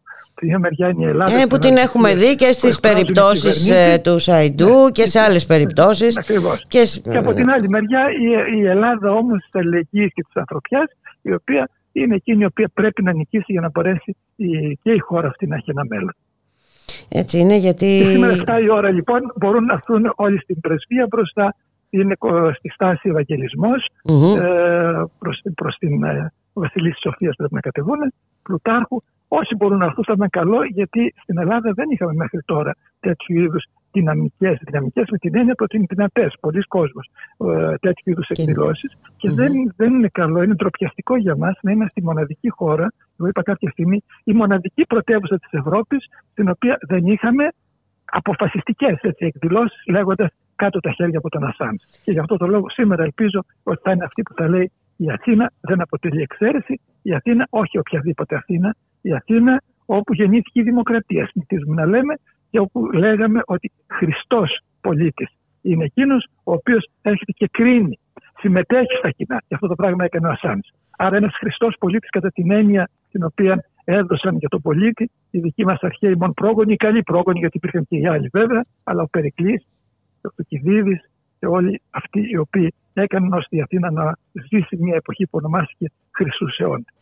Να σας ευχαριστήσουμε πάρα πολύ κύριε Τσάκαλε. Όπως είπατε και στην αρχή δεν, ήταν, δεν έχουμε και τόσο ε, θερμή αντιμετώπιση από τους δημοσιογράφους και από τις δημοσιογραφικές ενώσεις οι οποίες λογικά θα έπρεπε να είναι εκείνες που θα πρωτοστατούσαν σε αυτή την ιστορία. Μα εκείνες απειλούνται, ναι. εκείνες απειλούνται, εκείνες απειλούνται. Ναι. Αλλά εντάξει, για αρχή, για αρχή απειλούνται εκείνες και μετά όλοι οι υπόλοιποι. Να είσαστε καλά, σας ευχαριστώ πάρα πολύ. Και εσείς, εγώ σας ευχαριστώ. Να είστε καλά, γεια σας.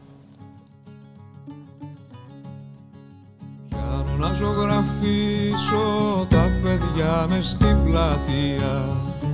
Σαν να ήταν όπως πρώτα κι όπως θα θέλα. Μα όλα αλλάζουν και το χέρι μου αρπάζουν. Αλλάξανε τα χρώματα τα λόγια και τα στόματα. Τα μάτια μείναν ίδια στα φώτα στα παιχνίδια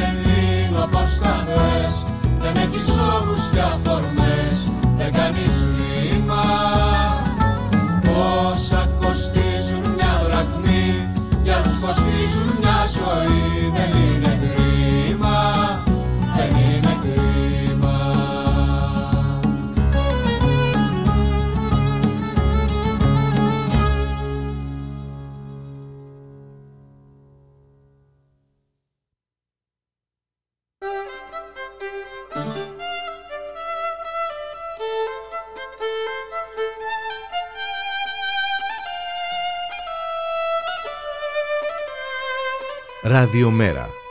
Η ανυπακοή στο ραδιόφωνο.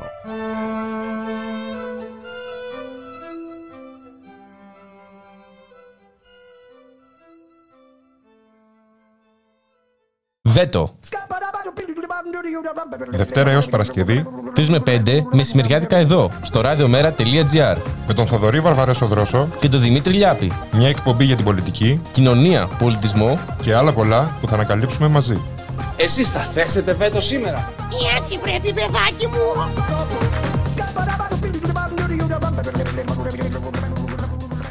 Αθλητισμός αλλιώς. Κάθε Δευτέρα στις 6 τα απόγευμα, στο Ράδιο Μέρα.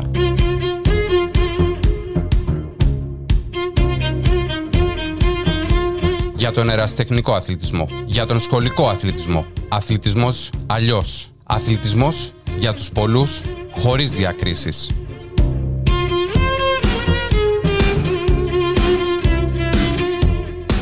Αθλητισμός αλλιώς. Κάθε Δευτέρα στις 6 τα απόγευμα. Στο Ράδιο Μέρα. Με το Βασίλη Χλή.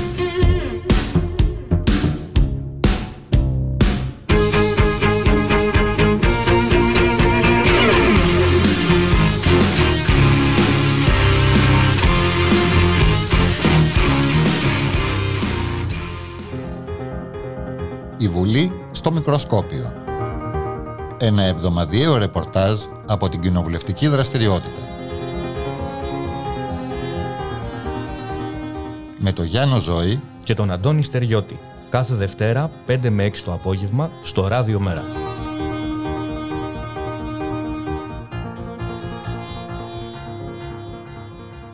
Έχουμε μια επιχείρηση κατά τρομοκράτησης ε, αγωνιστών φοιτητών και φοιτητριών του Πολυτεχνείου Κρήτης από την κυβέρνηση και την Υπουργό Κεραμέου σε συνεργασία με την ασφάλεια και τις εισαγγελικές αρχές ε, της πόλης των ε, Χανίων.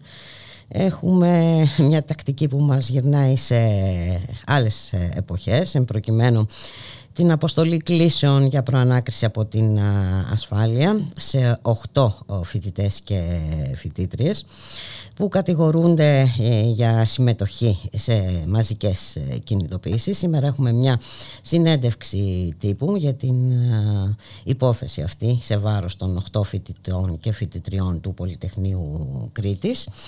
Ε, στη συνέντευξη θα μιλήσουν οι κλητευθέντες φοιτητές, καθηγητές του Πολυτεχνείου Κρήτης, εκπρόσωποι συνδικάτων, σωματείων και κοινωνικών φορέων Χανίων, αλλά και ε, οι δικηγόροι των φοιτητών να καλωσορίσουμε τον εκ των δικηγόρων ε, κύριο Δημήτρη Φουράκη. Καλό σας μεσημέρι κύριε Φουράκη. Γεια σας. Λοιπόν, έχουμε αυτή την συνέντευξη τύπου το απόγευμα, έτσι, γιατί ε, πρόκειται τώρα για μια πρωτοφανή, θα λέγαμε, ιστορία, ε, για μια μεθόδευση που μας θυμίζει παλιές εποχές. Να καλούνται φοιτητές από την ασφάλεια, σε απολογία. Μάλιστα. Είναι σχετικά πρωτοφανής η ιστορία. Έχουν συμβεί και άλλες περιπτώσεις βέβαια που υπάρχουν διώξεις ε, συνδικαλιστών φοιτητών αλλά ας πούμε σύγχρονη ιστορία με τέτοιο αντικείμενο, με τέτοια διαδικασία και με αυτά τα σοβαρότατα αδικήματα πράγματι είναι πρωτοφανής. Να θυμίσουμε λίγο σε αυτούς που μας ακούνε ποιο ήταν ακριβώς το έγκλημα των φοιτητών και των φοιτητριών. Ε, κύριε Φουράκη. Ε, το έγκλημα των φοιτητών οι οποίοι διώκονται, οι οποίοι είναι οκτώ συνδικαλιστές φοιτητές, ε, οι οποίοι ε, συμμετείχαν σε μια ε, ομάδα συναδέλφων τους από 80 έως 100 άτομα η οποία μετά από αποφάσεις των συνδικαλιστικών τους οργάνων ε, είχε μεταβεί την προηγούμενη μέρα στη Σύγκλιτο και την επόμενη μέρα στον κοσμήτορα της σχολής τους να διαμαρτυρηθούν ε, για ένα γεγονός το οποίο είχε συμβεί τις προηγούμενες μέρες, δηλαδή όταν είχε τυχοκολληθεί σε χώρο του Πολυτεχνείου. Με σελοτέιπ, δεν είχε γίνει κανένας είδους τώρα. Μια ανακοίνωση του φοιτητικού συλλόγου για ενημέρωση των θεμάτων της Γενικής Συνέλευσης και η τυχοκόλληση αυτή είχε αφαιρεθεί αυθαίρετα από κάποιον καθηγητή του Ιδρύματος και είχε μεταφερθεί σε ένα εσωτερικό πίνακα ανακοινώσεων. Και όταν ε, ο, κάποιος φοιτητής επανέφερε την υποκόλληση αυτή εκ των υστέρων ε, του ζητήθηκε στα πλαίσια πιθανών ε, αρχόμενης πειθαρχικής διαδικασίας να εκθέσει την άποψή του επί των περιστατικών. Ε, διαμαρτυρήθηκε ο Σύλλογος για σοβαρότατη παραβίαση της ελευθερίας της ε, έκφρασης και της ε, άσκησης των συνδικαλιστικών δραστηριοτήτων. Άσκησε ε, νόμιμη, ήρεμη και ήσυχη διαμαρτυρία στη Σύγκλιτο για αυτό το ζήτημα την προηγούμενη μέρα και την επόμενη μέρα επισκέφθηκε το γραφείο του Κοσμήτορα όπου έκανε το ίδιο είδους της διαμαρτυρίας. Μάλιστα. Ε, η, η επίσκεψη αυτή και η διάρκεια της η οποία κράτησε κατά την ανταλλαγή απόψεων πάνω από δύο ώρες αν θυμάμαι καλά ε, ε, αποτέλεσε αντικείμενο προσέξτε όχι μήνυσης των φερομένων ως παθών των καθηγητών όχι αναφοράς από την αρμόδια Πριτανία του Πολυτεχνείου αλλά μηνυτήριας αναφοράς της κυρίας Κεραμέως όχι ως Κεραμέως, αλλά με την ιδιότητά της ως Υπουργού. Ε, μάλιστα, εξουσιοδοτώντας ε, για την κατάθεση αυτής της μηνυτήριας αναφοράς νομική υπηρεσία του κράτους, το νομικό συμβούλιο του κράτους. στην εισαγγελία των Χανίων όπου στην μηνυτήρια αναφορά περιέγραφε από, κατά την άποψή της τα περιστατικά και ζητούσε την άσκηση ποινικής δίωξης. Αυτό στην ε, επικέστερη περίπτωση ε, αποτελεί υπέρβαση των καθηκόντων και των ορίων άσκησης της πολιτικής από πλευράς της Υπουργού Παιδείας. Μάλιστα, γιατί όπως πολύ σωστά επισημάνατε δεν είχαμε παρέμβαση από το ίδιο το, από τις αρχές του ε, Ιδρύματος, του Πολυτεχνείου ε, προκειμένου. Το Ίδρυμα ε, ε, είχε τις διαδικασίες του, διατήρησε τις διαδικασίες του και άσκησε αυτά που έπρεπε να ασκήσει εντός των ορίων του, εντός των ορίων του Ιδρύματος, χωρίς να ε, ποινικοποιήσει σε αυτή τη φάση την διαδικασία αυτή. Μάλιστα. Ε, και βέβαια δεν μπορούμε να το δούμε ξεκομμένα όλο αυτό, ε, κύριε Φουράκη, από τη γενικότερη πολιτική της Υπουργού Παιδείας ε, και από την τακτική, ε, την επίδειξη ε, δύναμης που έχουμε δει εδώ και καιρό. Ε, όλοι θυμόμαστε, όλοι ξέρουμε τι έγινε στο Αριστοτέλειο Πανεπιστήμιο. Ε, όλοι γνωρίζουμε για το δολοφονικό χτύπημα προκειμένου, έτσι, που είχε ως συνέπεια το σοβαρότατο τραυματιστή φοιτητή από ευθεία βολίκρο του Λάμψης. Τα σχέδια της Υπουργού Παιδείας ε, για, το, για την τριτοβάθμια εκπαίδευση, ε, το νόμο πλαίσιο και όλα αυτά. Προφανώς όλα αυτά συνδέονται μεταξύ τους. Έτσι δεν είναι κύριε Φουράκη; Προφανώς συνδέονται και επειδή εγώ δεν είμαι πολιτικό πρόσωπο αλλά ε, όπως βλέπω τις νομοθετικές και τις νομικές παρεμβάσεις που γίνονται στα πανεπιστήμια τα τελευταία χρόνια και οι οποίες ε, παραβιάζουν κατάφορα, όχι σύμφωνα μόνο με τη δική μου νομική άποψη αλλά και σύμφωνα με τις απόψεις των ε, συγκλήτων των περισσότερων ανώτατων ιδρυμάτων της χώρας, παραβιάζουν βάνασα τη συνταγματικά κατοχυρωμένη αυτοτέλεια των ε, πανεπιστημιακών ιδρυμάτων.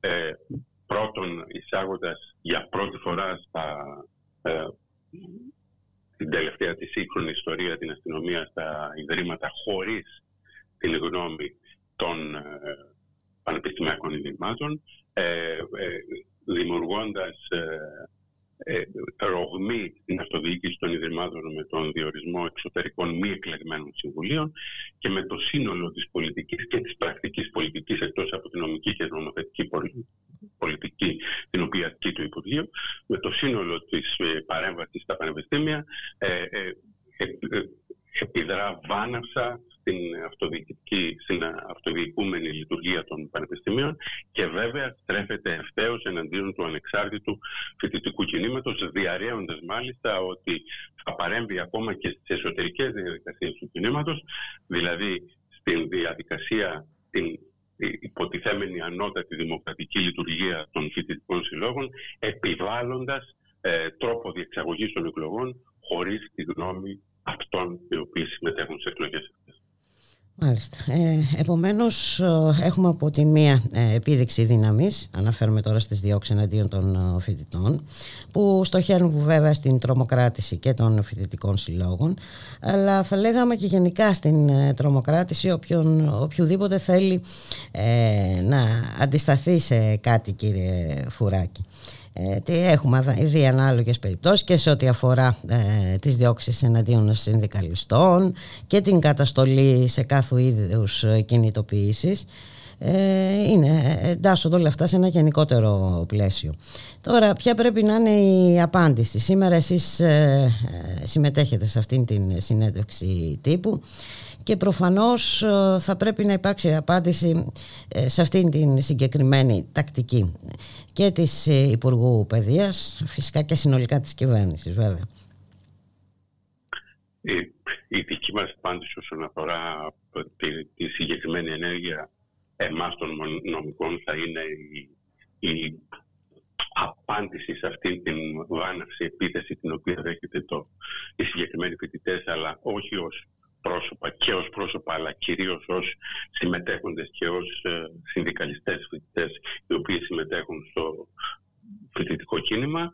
Ε, η απάντηση του κινήματος των φοιτητών και του κινήματος των ε, πολύπων μελών της πανεπιστημιακής κοινότητας θα είναι η συσπήρωσή τους γύρω από τα συνδικαλιστικά τους όργανα και η οργανωμένη απάντηση απέναντι σε αυτή τη βάναυση επίθεση στην ελευθερία της έκφρασης, στην ελευθερία της νόμης και στην ελευθερία ε, άσκησης της ε, συνδικαλιστικής δραστηριότητας, ελευθερίες οι οποίες αποτελούν ε, προστατευόμενα συνταγματικά δικαιώματα, απαράγραπτα δημοκρατικά και πολιτικά δικαιώματα τα οποία το έχει κάθε πολίτης της ελληνικής δημοκρατίας.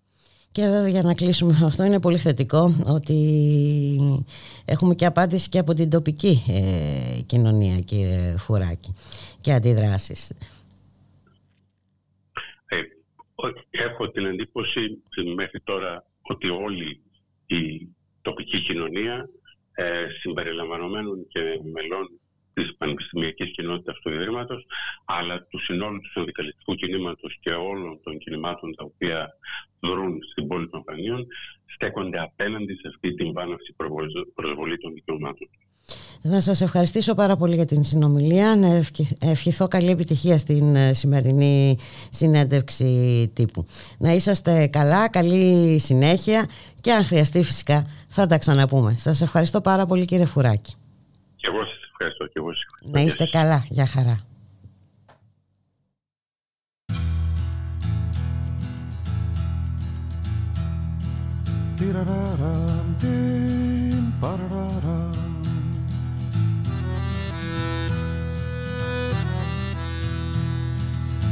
Φύσαει ένας αέρας που σαρώνει ενθυμία παλιά και φυλαχτά Ήρωες το σκάν απ' την οθόνη Ξυλαρμένοι τραβάνε στα νυχτά.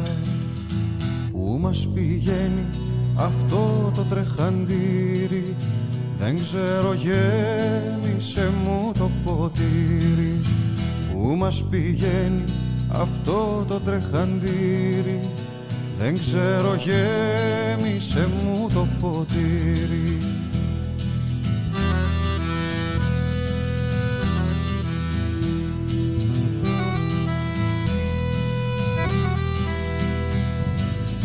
Τα μαρμαρά στο φως αντιφεκίζουν Σε ποιο ταξίδι σε έχω ξαναδεί. Τη φλαπούλια το τζάμι μου ραμφίζουν. Το πλενίστα φανάρια ένα παιδί. Και ένα στελάλι σε έρημη πλατεία. Τριάντα χρόνια ψάχνει την αιτία και ένα στελάλι σε έρημη πλατεία.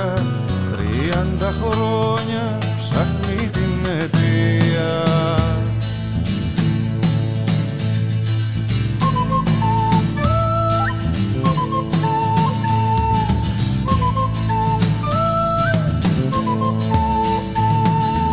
Στους δρόμους καβαλάριδες καλπάζουν και κυνηγούν τα δέσποτα σκυλιά και οι νοικοκυρέοι που τρομάζουν ξορκίσουν μαγιασμό το σατανά Δεν είναι εδώ.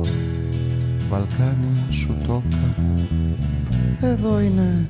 Παίξε, γέλασε και σώπα Δεν είναι εδώ. Βαλκάνια σου το και σώπα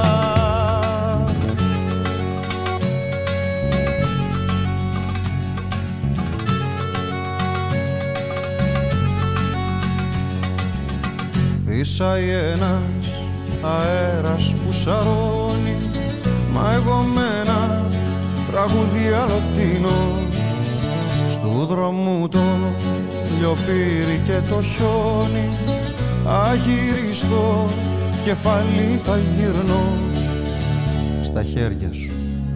Αφήνω το τιμόνι και η πιο μεγάλη νύχτα ξημερώνει. Στα χέρια σου αφήνω το τιμόνι και η πιο μεγάλη νύχτα ξημερώνει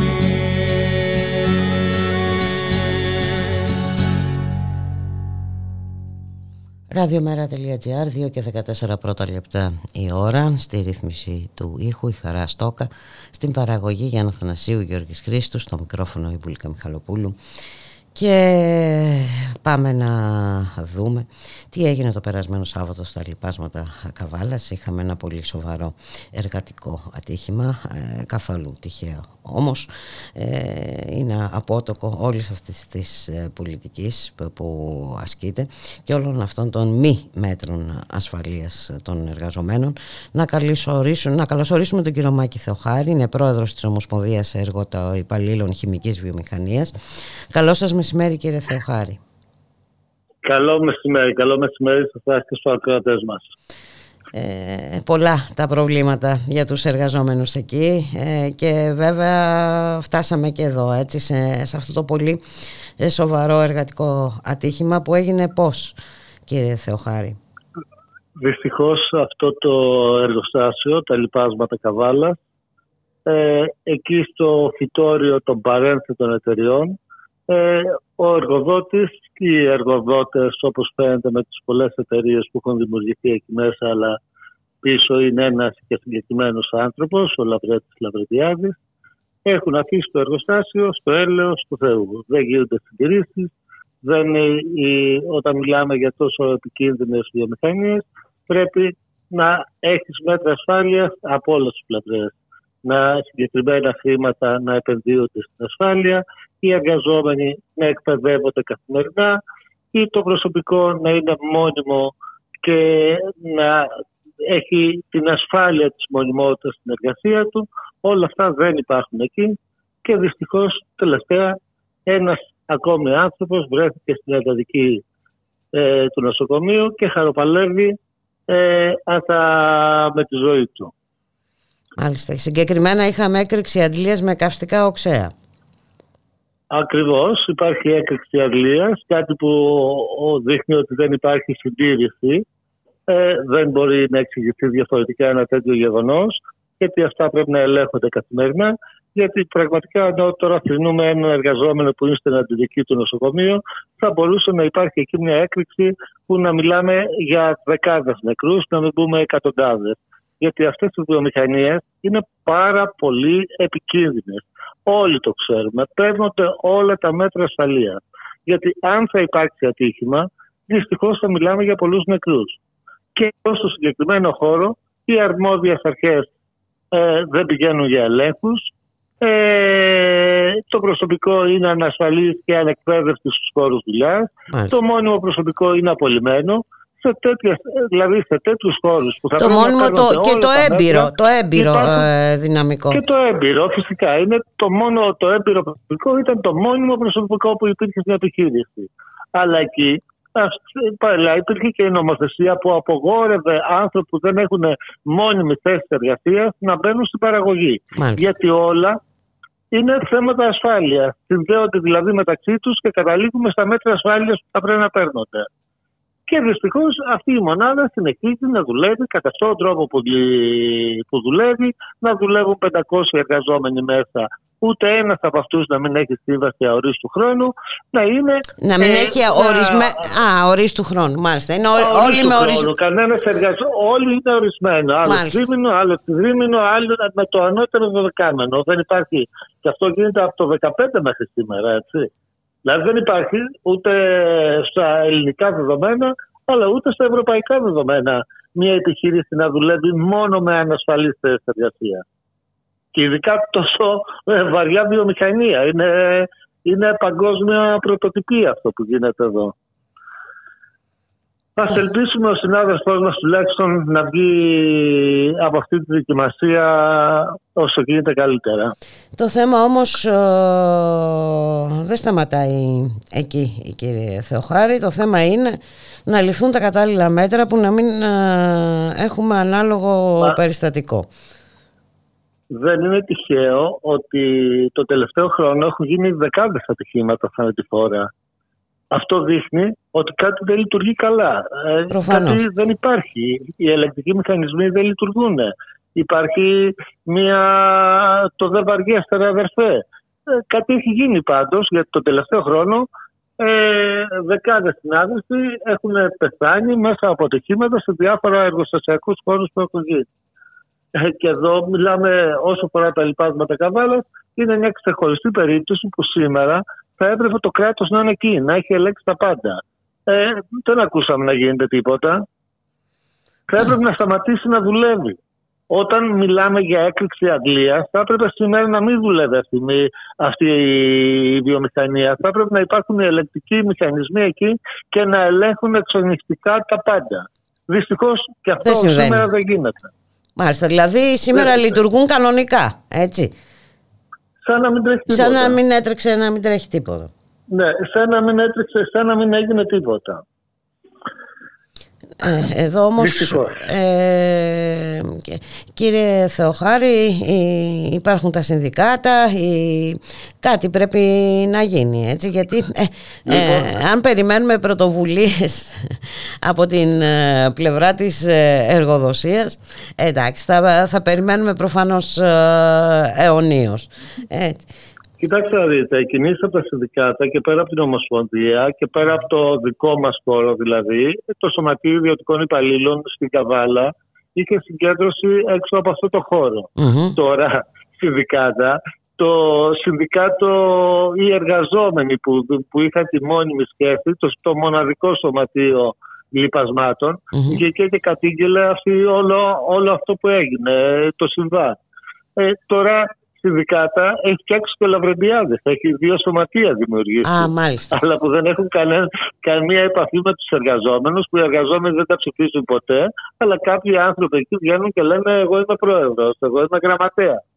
Δηλαδή, ε, δυστυχώς, ε, όταν το κράτος δεν λειτουργεί, ε, αφήνεις ας πούμε, το ρόλο των εργαζομένων να τον παίζουν και οι εργοδότες. Δηλαδή, ο εργοδότε να φτιάξει το σωματείο. Να ε, εντάξει, βοήθησε ε, πολλαπλώς και το εργασιακό λεγόμενο νομοσχέδιο Χατζηδάκη. Ε, ε, φυσικά βοήθησε, αλλά θεωρώ ότι και οι κυβερνήσεις χρεώνται πράγματα. Δηλαδή, όλο αυτό που αναδεικνύεται, κάποιοι το χρεώνται η κυβέρνηση αυτή που επέλεξε να αλλάξει τους νόμους όσο αφορά τη λειτουργία των συνδικάτων, η κυβέρνηση που δέχτηκε να, να καλύπτει τις, ε, τι, όλες αυτές τις πρακτικές που γίνονται μέσα στα λοιπάσματα και μην ξεχνάμε ότι τελευταία ακούγαμε για έναν μεγάλο δημοσιογράφο και τα εκατομμύρια και εκεί το, του Λαβρετιάδη το όνομα ακούγαμε. Μάλιστα. και με τις τρελές παροχές που υπήρχαν τα χρήματα που δινόντουσαν. Δηλαδή, ε, εντάξει, ο, ο κόσμος καταλαβαίνει γιατί γίνονται πάρα πολλά πράγματα, αλλά δεν συγχωρεί, έτσι. Θεωρώ ότι καλείται τι εκλογές, θα πάρει μέρος, κάποια πράγματα του μένουν, κάποια πράγματα το θυμάται και τιμωρεί ανάλογα με, τη, με τα δεδομένα ε, της κάθε κυβέρνησης. Ναι, ε, στο μεταξύ όμως κάποιων οι ζωές παίζονται κορώνα γράμματα κύριε Θεοχάρη με, με συγκεκριμένες φυσικά τις ευθύνες ε, που ανήκουν. Ευτυχώς που υπάρχουν και κάποια μέσα που αναδεικνύουν όπως εσείς που αναδεικνύετε τα προβλήματα που υπάρχουν δίνεται αγώνας από τα συνδικάτα ε, θεωρώ ότι κάποια πράγματα μένουν ε, όταν γίνεται μια προσπάθεια αναγκαστικά παίρνονται και κάποια μέτρα.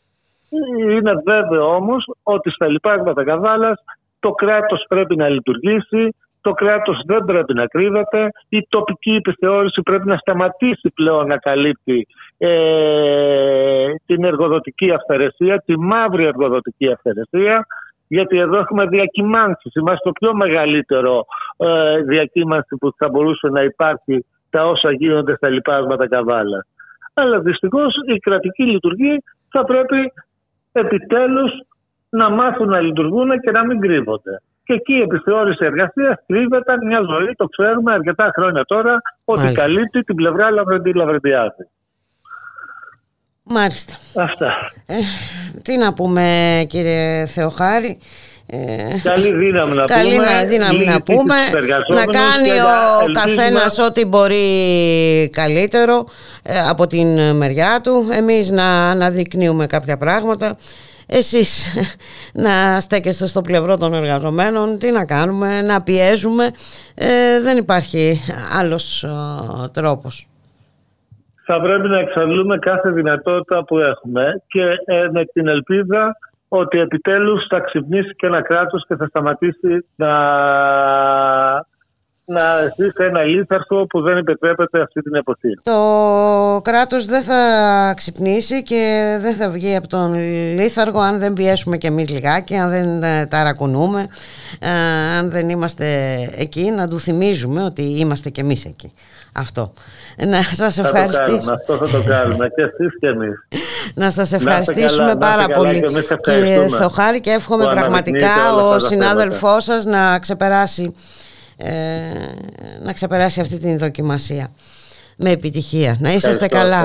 Να είσαστε καλά. Καλή να συνέχεια. Καλά και εσείς. Ευχαριστώ. Γεια, Γεια σας.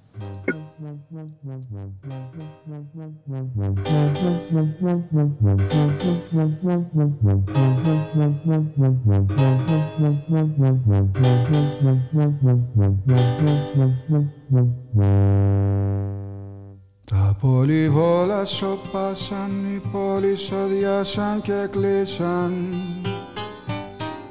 Ένας βοριάς παγωμένος σαρώνει την έρημη γη Στρατιώτες έρχονται πάνε, ρωτάνε γιατί πολεμήσαν.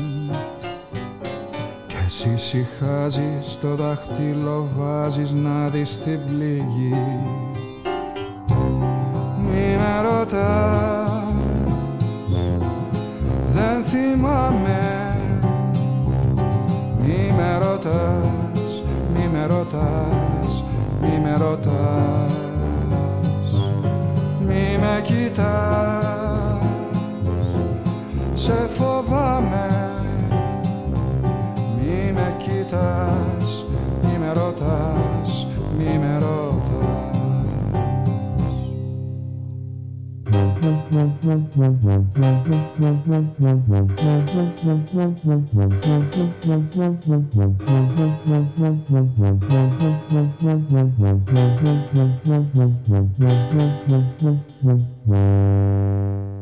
Στην πολιτεία βραδιάζει το χιόνι τις στέγες σκεπάζει. Ένα καμιόνι φορτώνει και κόβει στα δυο της η γη Περιπολία στους δρόμους και κάποια φωνή που διατάζει και εσύ συχάζεις το δάχτυλο βάζεις να δεις την πληγή. Μη με ρωτάς,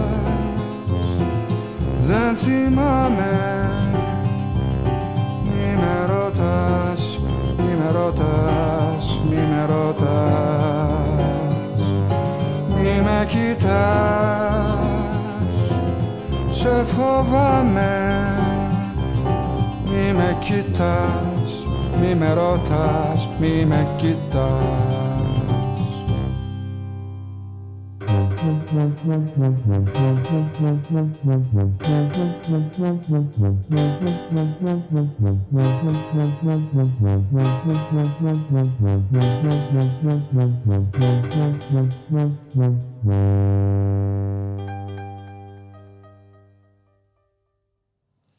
Ραδιομέρα.gr 2 και 28 πρώτα λεπτά. Στη ρύθμιση του ήχου η Χαραστόκα στην ε, παραγωγή για να Θανασίου Γιώργης Χρήστου, στο μικρόφωνο Εμπούλικα Μιχαλοπούλου. Πάμε να δούμε τι γίνεται στα πράκτικα. Άλλος ένας χώρος ε, με προβλήματα ε, φυσικά που αφορούν τους εργαζόμενους. Είχαμε απεργία, έχουμε απολύσεις, έχουμε διεκδικήσεις για συλλογικές συμβάσεις, όλα αυτά θα μας τα πει ο κύριος Μάκης Τσεκούρας από το Σωματείο των Εργαζομένων στο Πράκτικερ. Καλό σας μεσημέρι κύριε Τσεκούρα. Καλό μεσημέρι. Τι κάνετε; Εσείς τι κάνετε; Για πέστε μας. Εμείς είμαστε εδώ σε αγωνιστική διάθεση.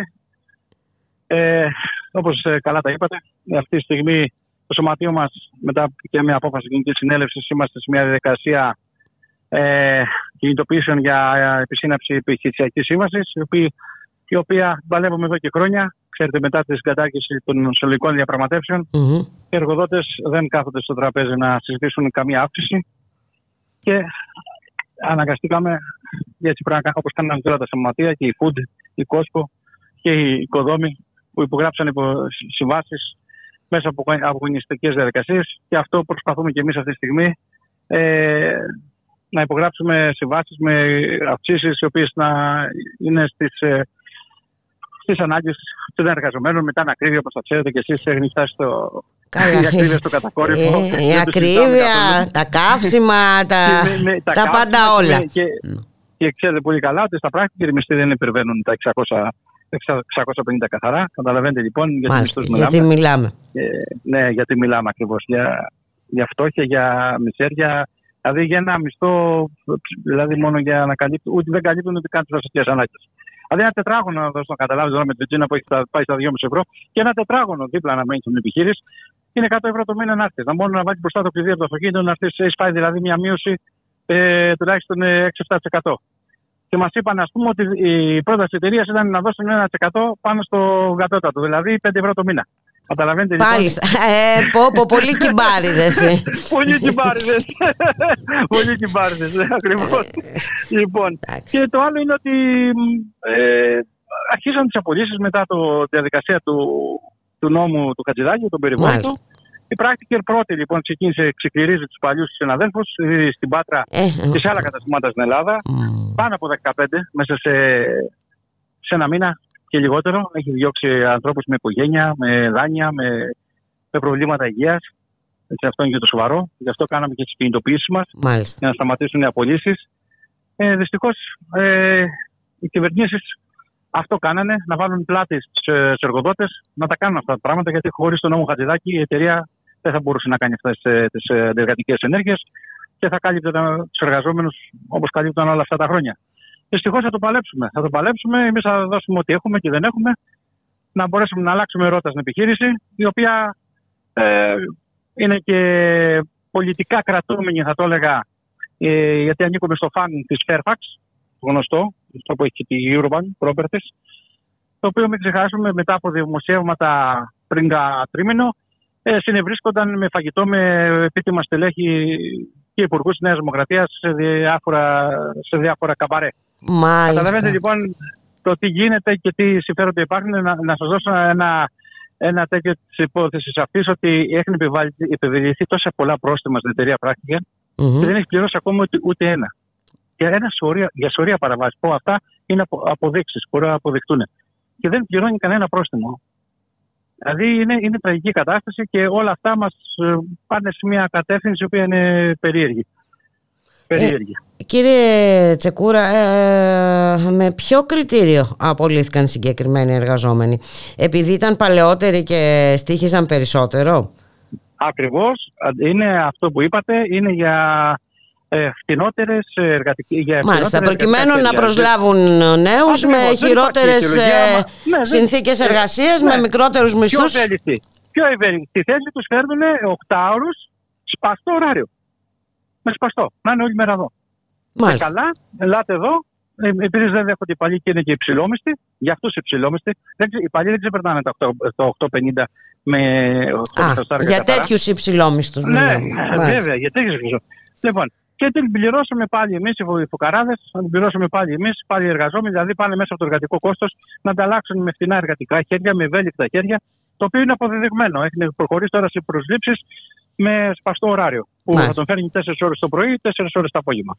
Εκμεταλλευόμενοι την ανάγκη που υπάρχει, τη μεγάλη ανεργία Α, που υπάρχει. αυτά είναι τα αμερικάνικα, αυτά είναι τα αμερικάνικα φάγκ που θέλει και η κυβέρνηση της Νέας Δημοκρατίας να έρθουν να επενδύσουν στην Ελλάδα. Μάλιστα. Είναι αμερικάνικο φάγκ. Τελείωσε. Είναι, είναι, είναι, αυτά είναι προτετελεσμένα. Όταν έρχεται ένας Αμερικάνος να επενδύσει στην Ελλάδα, δεν έρχεται γιατί μας αγαπάει. Είναι ξεκάθαρο. Και πρέπει να το δουν όλοι αυτό το πράγμα. Δεν έρχεται για να επενδύσει, για να, για να δώσει μεροκάματα στους εργαζόμενους. Έρχεται να κερδίσει. Τελείωσε. Δεν, δεν καταλαβαίνει τίποτα. Και ο λόγος απόλυσης έτσι να μην τελειώσει ήταν γελή. Είναι γελή. Ε, κάπου λέγανε την αλήθεια ότι με, δεν μας κάνεις, τελείωσε μέχρι εδώ. Ήταν η συνεργασία μας, ξεκάθαρα, χωρίς λόγο. Mm-hmm. Και εδώ στα Αθήνα που είμαστε κάπως εργανομένοι, ο λόγος ήταν μειωμένη απόδοση. Τι πάτε, πια εγώ και κούρευτο. Δηλαδή, δεν βγάζουμε και άκρη και συνδικαλιστικά, και συνδικαλιστικά ας πούμε. Είναι τραγική κατάσταση. Είναι πολύ τραγική. Πέρα από εκεί, εμείς θα το παλέψουμε, δεν θα καθίσουμε σταυρωμένα τα χέρια και θα διάβημα Δεν υπάρχει άλλος. Δεν υπάρχει άλλος τρόπος κύριε Τσεκούρα. Να ρωτήσω και κάτι άλλο. Ε, η ναι. κερδοφορία πώς πάει; Η κερδοφορία κοιτάξτε να δείτε. Δεν ήταν όπως ήταν, να, να είμαστε ειλικρινείς. Ε, ε, είναι λογικό ε, σε τέτοιες συνθήκες. Αυτή την ακρίβεια, δηλαδή, αν έχετε να αυτοκίνηση στα πράκτικα, αυτή τη στιγμή έχουν διπλασιαστεί τιμέ όλε. Μάλιστα. Αυτό όμως δεν ευθύνονται οι εργαζόμενοι. Έτσι. Σαφώς και, ε, και ποτέ δεν ήμασταν συνδιοκτήτες.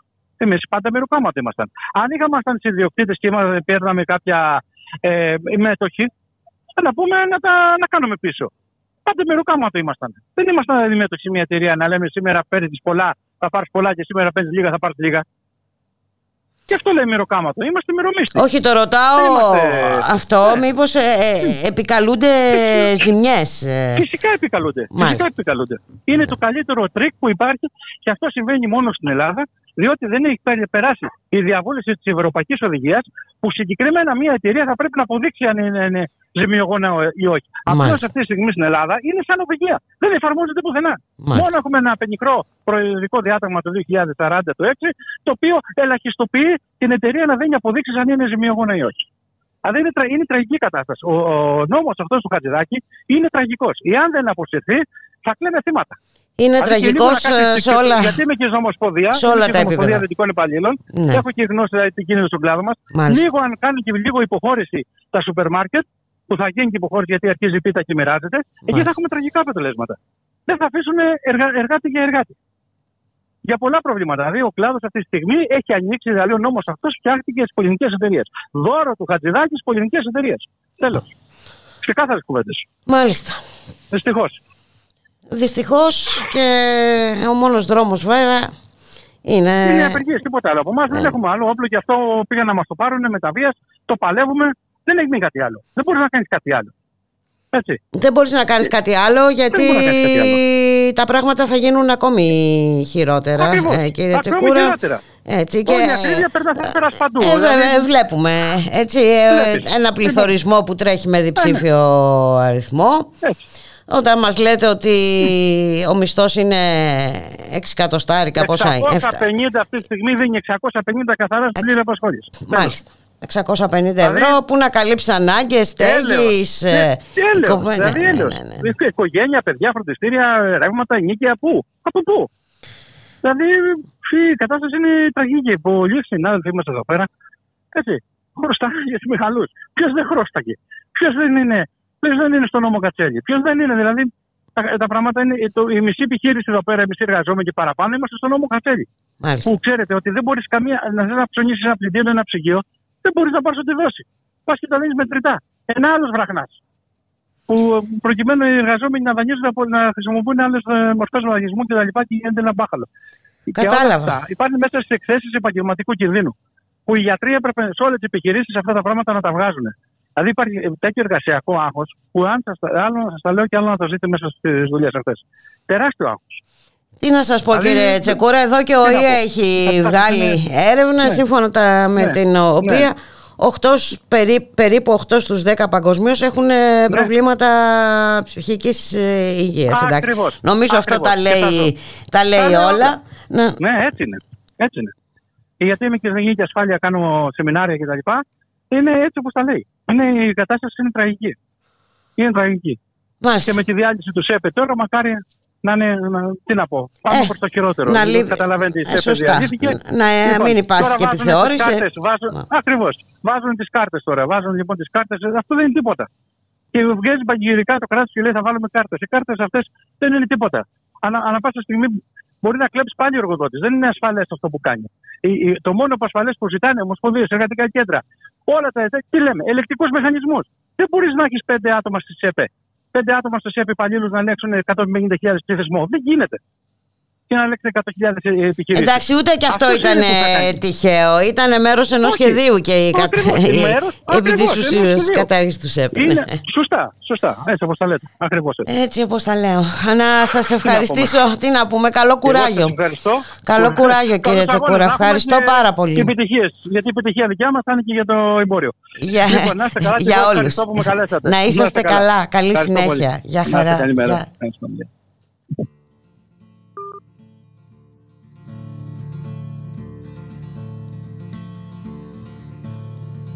Καβαλαριστά λόγο το είχε μες στην καρδιά του που να βρει φίλο πιο καλό να λέει τα μυστικά του.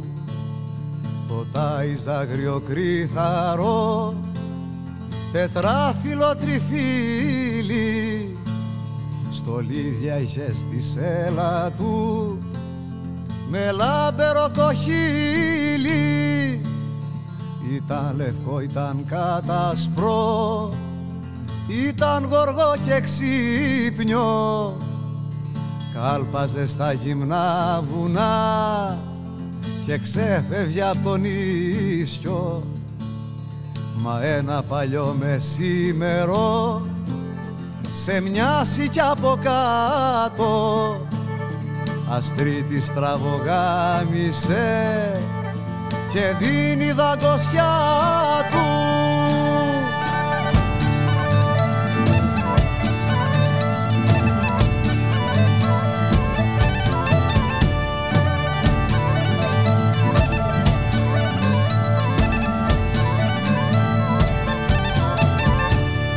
Πέρασαν πέντε λεπτά Μα πέρασαν αιώνες Κι ο καβαλάρης στο θρηνί Χαϊδεύει τους λαγώνες. Σύντροφε που ξανήγεσαι Που χάνεσαι και φεύγεις. Ας δώσουμε όρκο με καιρούς να σε βρω ή να με βρεις Σκυφτός γυρνάει στο σπίτι του Σκυφτός την πόρτα ανοίγει. Καρφώνει τα παράθυρα Και στο πιωτό το ρίχνει. Το άλογο στο μεταξύ Τα όρνια το τυλίξαν. Το σκέλετο και την ουρά μονάχα που τα αφήσαν.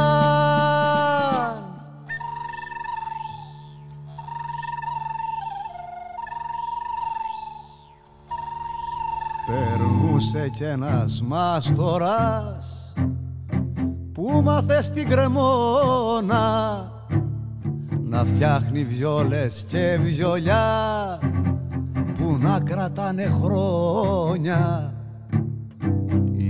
την τρίχα της ουράς. Άσπρη και με τα ξένια την πήρε και φτιάξε μ' αυτή. Δοξάρια ένα και ένα δυο μήνες έκανε ο νιός. Να ανοίξει παραθύρι την τρίτη την πρωτομηνιά βγαίνει στο πανηγύρι. Εκεί ήταν λαουθιέριδες που θέλαν παρακάλια. Ήτανε κι ένας βιολιτζής που έπαιρνε κεφάλια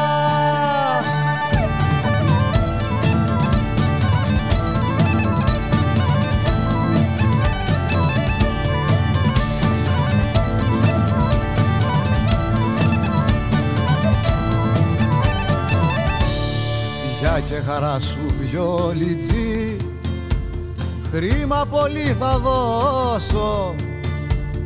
Θέλω να ακούσω απ' τα καλά. Μήπως και ξαλαφρώσω Δέκα φορές το πέρασε. Ρετσίνι το δοξάρι.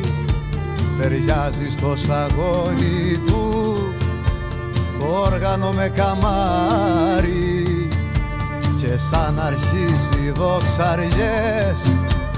Μια πάνω και μια κάτω τον κόσμο φέρνει ανάποδα.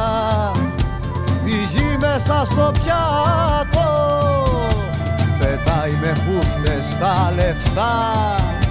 Ο άντρας και χορεύει κι ακούγεται χλιμίτρισμα και το μυαλό του φεύγει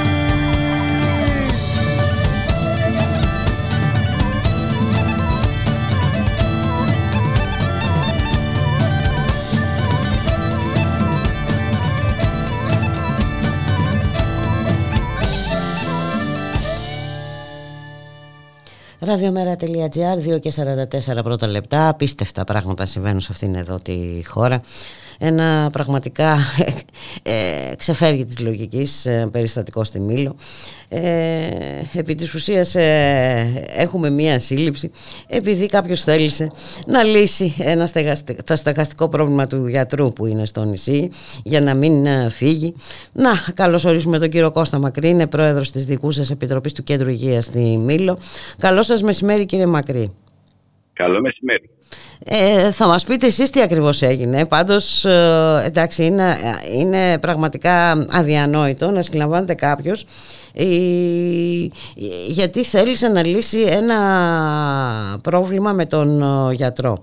Έτσι. Ε, για πέστε μας, τι ακριβώς έγινε. Έχετε, έχετε δίκιο. Είχα ενημερωθεί ότι έρχονται δύο γιατροί, ένας ορθοπαιδικός και μία πνευμονολόγος ε, γίνεται μια τεράστια προσπάθεια από το Υπουργείο ε, για να μας ε, καλύψουν τα κενά μας, γιατί πραγματικά είχαμε και τα κενά.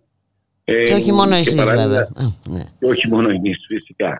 Και φυσικά θα είχε, ε, μου είχε γίνει από τον κύριο Ροϊλό πρόταση να, να, να στείλει και γενικούς. Όμως διαπιστώνω ξαφνικά ότι δεν υπάρχει ε, δυνατότητα διαμονής των εξασφαλισμένη από το Δήμο. Μάλιστα. Και τότε ε, ενώ ήξερα ότι ο γιατρός ερχόταν σύντομα, αποφάσισα λοιπόν από το ιατρείο του Αδάματα, το οποίο βέβαια το κτίριο ανήκει στο Δήμο, αλλά είναι παραχωρημένο βέβαια. Στο Υπουργείο Υγείας, ε, το μισθό εξ αυτό για την 120 τετραγωνικά να σας πω, Λοιπόν, και χωρίς να... Ναι, ε, είναι κάνω... χώρος του, του Δήμου, ο οποίος ανήκει επί της ουσίας στο Υπουργείο Υγείας. Παραχωρημένο είναι. Είναι παραχωρημένο. Η Μάλιστα, η χρήση. Από το Υπουργείο Υγείας στο, στο Δήμο. Από το Δήμο στο Υπουργείο Υγείας. Το κτίριο ανήκει στον Δήμο. Στο Δήμο. Ωραία. Όμως η χρήση του ως περιφερειακό ιατρείο έχει παραχωρηθεί προφανώς και δεν θα μπορούσε να γίνει και διαφορετικά στο Υπουργείο Υγείας. Άρα λοιπόν εμείς το λειτουργούμε στο ιατρίο αναλαμβάνοντας όλα τα λειτουργικά του έξοδα, του γιατρούς, τα, μηχανήματα, τα μηχανήματα κτλ. Ναι. Λοιπόν, όμως το, το ιατρείο του Αδάματα, αυτό το σύνολο, το εν λόγω, είναι 120 τετραγωνικά. Ναι. Μην έχοντας άλλη επιλογή, ε, αποφάσισα να το χωρίσω με γυψοσανίδα, ε, ενημερώνοντας βέβαια τον γιατρό προηγουμένως ότι ε, γιατρέ μου δεν έχω την καλύτερη βέλτιστη λύση, αλλά πάση περιπτώσει είναι μια λύση. Μάλιστα. Να, να συμφώνησε ο άνθρωπος και με κάποιους φίλους προσπαθήσαμε να το ε, κάνουμε αξιοπρεπές ώστε να είναι και η διαμονή του όσο γίνεται καλύτερη μέχρι να βρεθεί μια λύση. Ε, βέβαια η λύση δεν θα ήταν συντομότερα από το, ε, από το τέλος του Σεπτέμβρη όπου ίσως εκεί μετά θα μπορούσαμε να έχουμε κάποια επιλογή. Μάλιστα. Ε, κατά τη και πάλι καλά να λέμε τώρα, γιατί, που δέχτηκε και ο γιατρός, έτσι, γιατί... Ναι, Δεν θα είναι και οι καλύτερες δυνατές ε, συνθήκες ε, διαμονής του. Ε, προσπαθήσαμε όσο μπορούσαμε να το κάνουμε όσο γίνεται πιο αξιοπρεπές. Στο βαθμό που μπορούσε να γίνει. Όμως δεν πειράξαμε καθόλου τη λειτουργία, το υπόλοιπο του... κομμάτι φυσικά. Μάλιστα. Του δεν, δεν, δηλαδή δεν θα διαταρασσόταν η, η, λειτουργία του. Και δεν είχα και δικαίωμα να το κάνω. Ναι. Δεν είχα και δικαίωμα να το κάνω. Απογορευόταν. Ωραία. Αλλά αυτό που ήταν κενός πόρο είπα να το αξιοποιήσω ως αυτό. Εκεί λοιπόν ε, ο, ο Δήμαρχος λειτουργώντας σε θερμό, δεν ξέρω, ε, κατέβασε στην αστυνομία και μας συλλάβανε και εμένα και τα δύο παιδιά που με βοηθάγανε ε, και μας πήγανε στην αστυνομία που τελικά καταλήξαμε με τα απομείνηση του Δημάρχου να, στο, να πάμε στο κρατήριο. Βέβαια, εκεί παρενέβη το Υπουργείο Υγείας ε, και έγινε μήνυση και από μένα για κλασικοβατική δικαιοσύνη στον Δήμαρχο, όπου και τελικά κατελήφθη και εκείνος στο κρατήριο και εξημερωθήκαμε. Όλοι, εκεί. μάλιστα. όλοι μαζί. Όλοι μαζί παρέα. Ε, ναι. Τώρα λοιπόν ε, το μόνο ευχάριστο που θα μπορούσα να σας ε, κοινοποιήσω είναι ότι τις τελευταίες ώρες ε, γίνεται μια προσπάθεια εξομάλυσης αυτής της κατάστασης, η οποία είναι ψυχοφθόρα και για μένα προσωπικά, γιατί δεν μου έχει ξανατύχει στη ζωή μου ε, τέτοιο περιστατικό. Ε, και για ποιο λόγο, ε, κύριε Μακρύ, και για ποιο λόγο; και για ποιο λόγο. Για τις τελευταίες ώρες, λοιπόν, σε συνεργασία και με το Υπουργείο και με ανθρώπους που μπαίνουν ενδιάμεσα ως πυροσβέστες να βρούμε μια λύση, γιατί δεν συμφέρει κανέναν, ας πούμε, και περισσότερο το νησί μας, να βρεθεί μια και δεν συμφέρει και, τον, ε, δεν συμφέρει και τον κόσμο ο οποίος εν πάση περιπτώσει δεν συμφέρει τον κόσμο να μην υπάρχει γιατρός ε, στο νησί. Εδώ ξέρουμε τι γίνεται με τις ελλείψεις ε, γιατρών στα, στα νησιά μου και θέλω να πω ότι δεν θα έπρεπε να είχε τεθεί καν τέτοιο ζήτημα. Έτσι είναι ένας ναι, άνθρωπος ε, απαραίτητος εμπροκειμένου. Είναι αυτό ακριβώς είναι αυτό ακριβώς το θέμα που... Και για τους κατοίκους του νησιού και για τους τουρίστες που επισκέπτονται το νησί. Ναι, θα, επί της ευκαιρίας να σας πω το εξής, επειδή είναι το επάγγελμά μου είναι ξενοδόχος. Να σας πω ότι οι ξένοι που έρχονται, ε, το πρώτο πράγμα που ρωτάνε αν ε, με ποιο τρόπο είναι η ασφαλέστερη και πιο σύντομη τρόπος να φτάσει κανείς στο νησί. Και το δεύτερο, εάν υπάρχει ιατρική κάλυψη. Ε, ε λογικό. Απόλυτα λογικό. Ναι. Ε, κύριε Ναι, θέλω να πω, ειδικά λοιπόν. για ένα τόσο σοβαρό ζήτημα, δεν θα έπρεπε να έχει τεθεί καν τέτοιο. να φτάσουν εκεί τα πράγματα. Δεν θα έπρεπε καν να έχει ναι, τεθεί τέτοιο θέμα. Και τώρα, για πέστε μας, τι λύση βρίσκεται; Τώρα λοιπόν ε, έχουμε βάλει κάποιους ανθρώπους ε, να βρεθεί μια λύση. Έχω, έχω ε, μιλήσει με το Υπουργείο. Έχω πει ότι εγώ είμαι διατεθειμένος να αποσύρω τη μήνυση. Έχει ενημερωθεί ο Δήμαρχος. Ευελπιστώ ότι για το καλό όλων μας και για να υπάρξει, γιατί πρέπει να υπάρξει μια συνεργασία, γιατί όταν υπάρχει αυτό το κλίμα, δεν θα υπάρξει στο μέλλον συνεργασία που πάλι, όπως είπατε εσείς νωρίτερα, θα είναι εις βάρος όλων. Ε, και να βρεθεί μια λύση, να αποσύρουμε τις μηνύσεις και εν πάση περιπτώσει να βρεθεί ένας τρόπος. Και να βρεθεί ένας τρόπος να μείνει κάπου ο άνθρωπος, ο γιατρός, που όπως λέμε, όπως είναι φυσικό, είναι απαραίτητος. Όχι, ενημερώθηκα, ενημερώθηκα τώρα, γι' αυτό και αποφάσισα και εγώ να βάλω. Ναι, κύριε Μακρύ. Μας ακούτε; Κύριε Μακρύ. Δυστυχώς έχουμε πρόβλημα στη τηλεφωνική μας γραμμή να προσπαθήσουμε να τον ξαναπάρουμε τον κύριο Μακρύ. Ε, και βέβαια κάτι μας έλεγε πριν διακοπή η συνομιλία ότι γίνεται προσπάθεια να βρεθεί μια λύση. Ε, γίνεται προσπάθεια να βρεθεί μια λύση σε ένα πρόβλημα που δεν θα έπρεπε καν να έχει ε, δημιουργηθεί. Δεν ήταν δυνατόν να βρεθεί λύση να μείνει κάπου ο άνθρωπος αυτός ε, στο νησί. Κύριε Μακρύ, είχαμε μια μικρή διακοπή. Κάτι μας λέγατε ότι κάτι έγινε, κάτι γίνεται. Τι, βρέθηκε λύση; Όχι. Δυστυχώς δεν θα μάθουμε σήμερα τι ακριβώς ε, έγινε. Ε, σίγουρα όμως ε, πρέπει να βρεθεί μια λύση. Νομίζω ότι όλοι το καταλαβαίνουν αυτό. Ε, και καλό είναι να μην φτάνουν ε, εκεί που έφτασαν ε, τα πράγματα.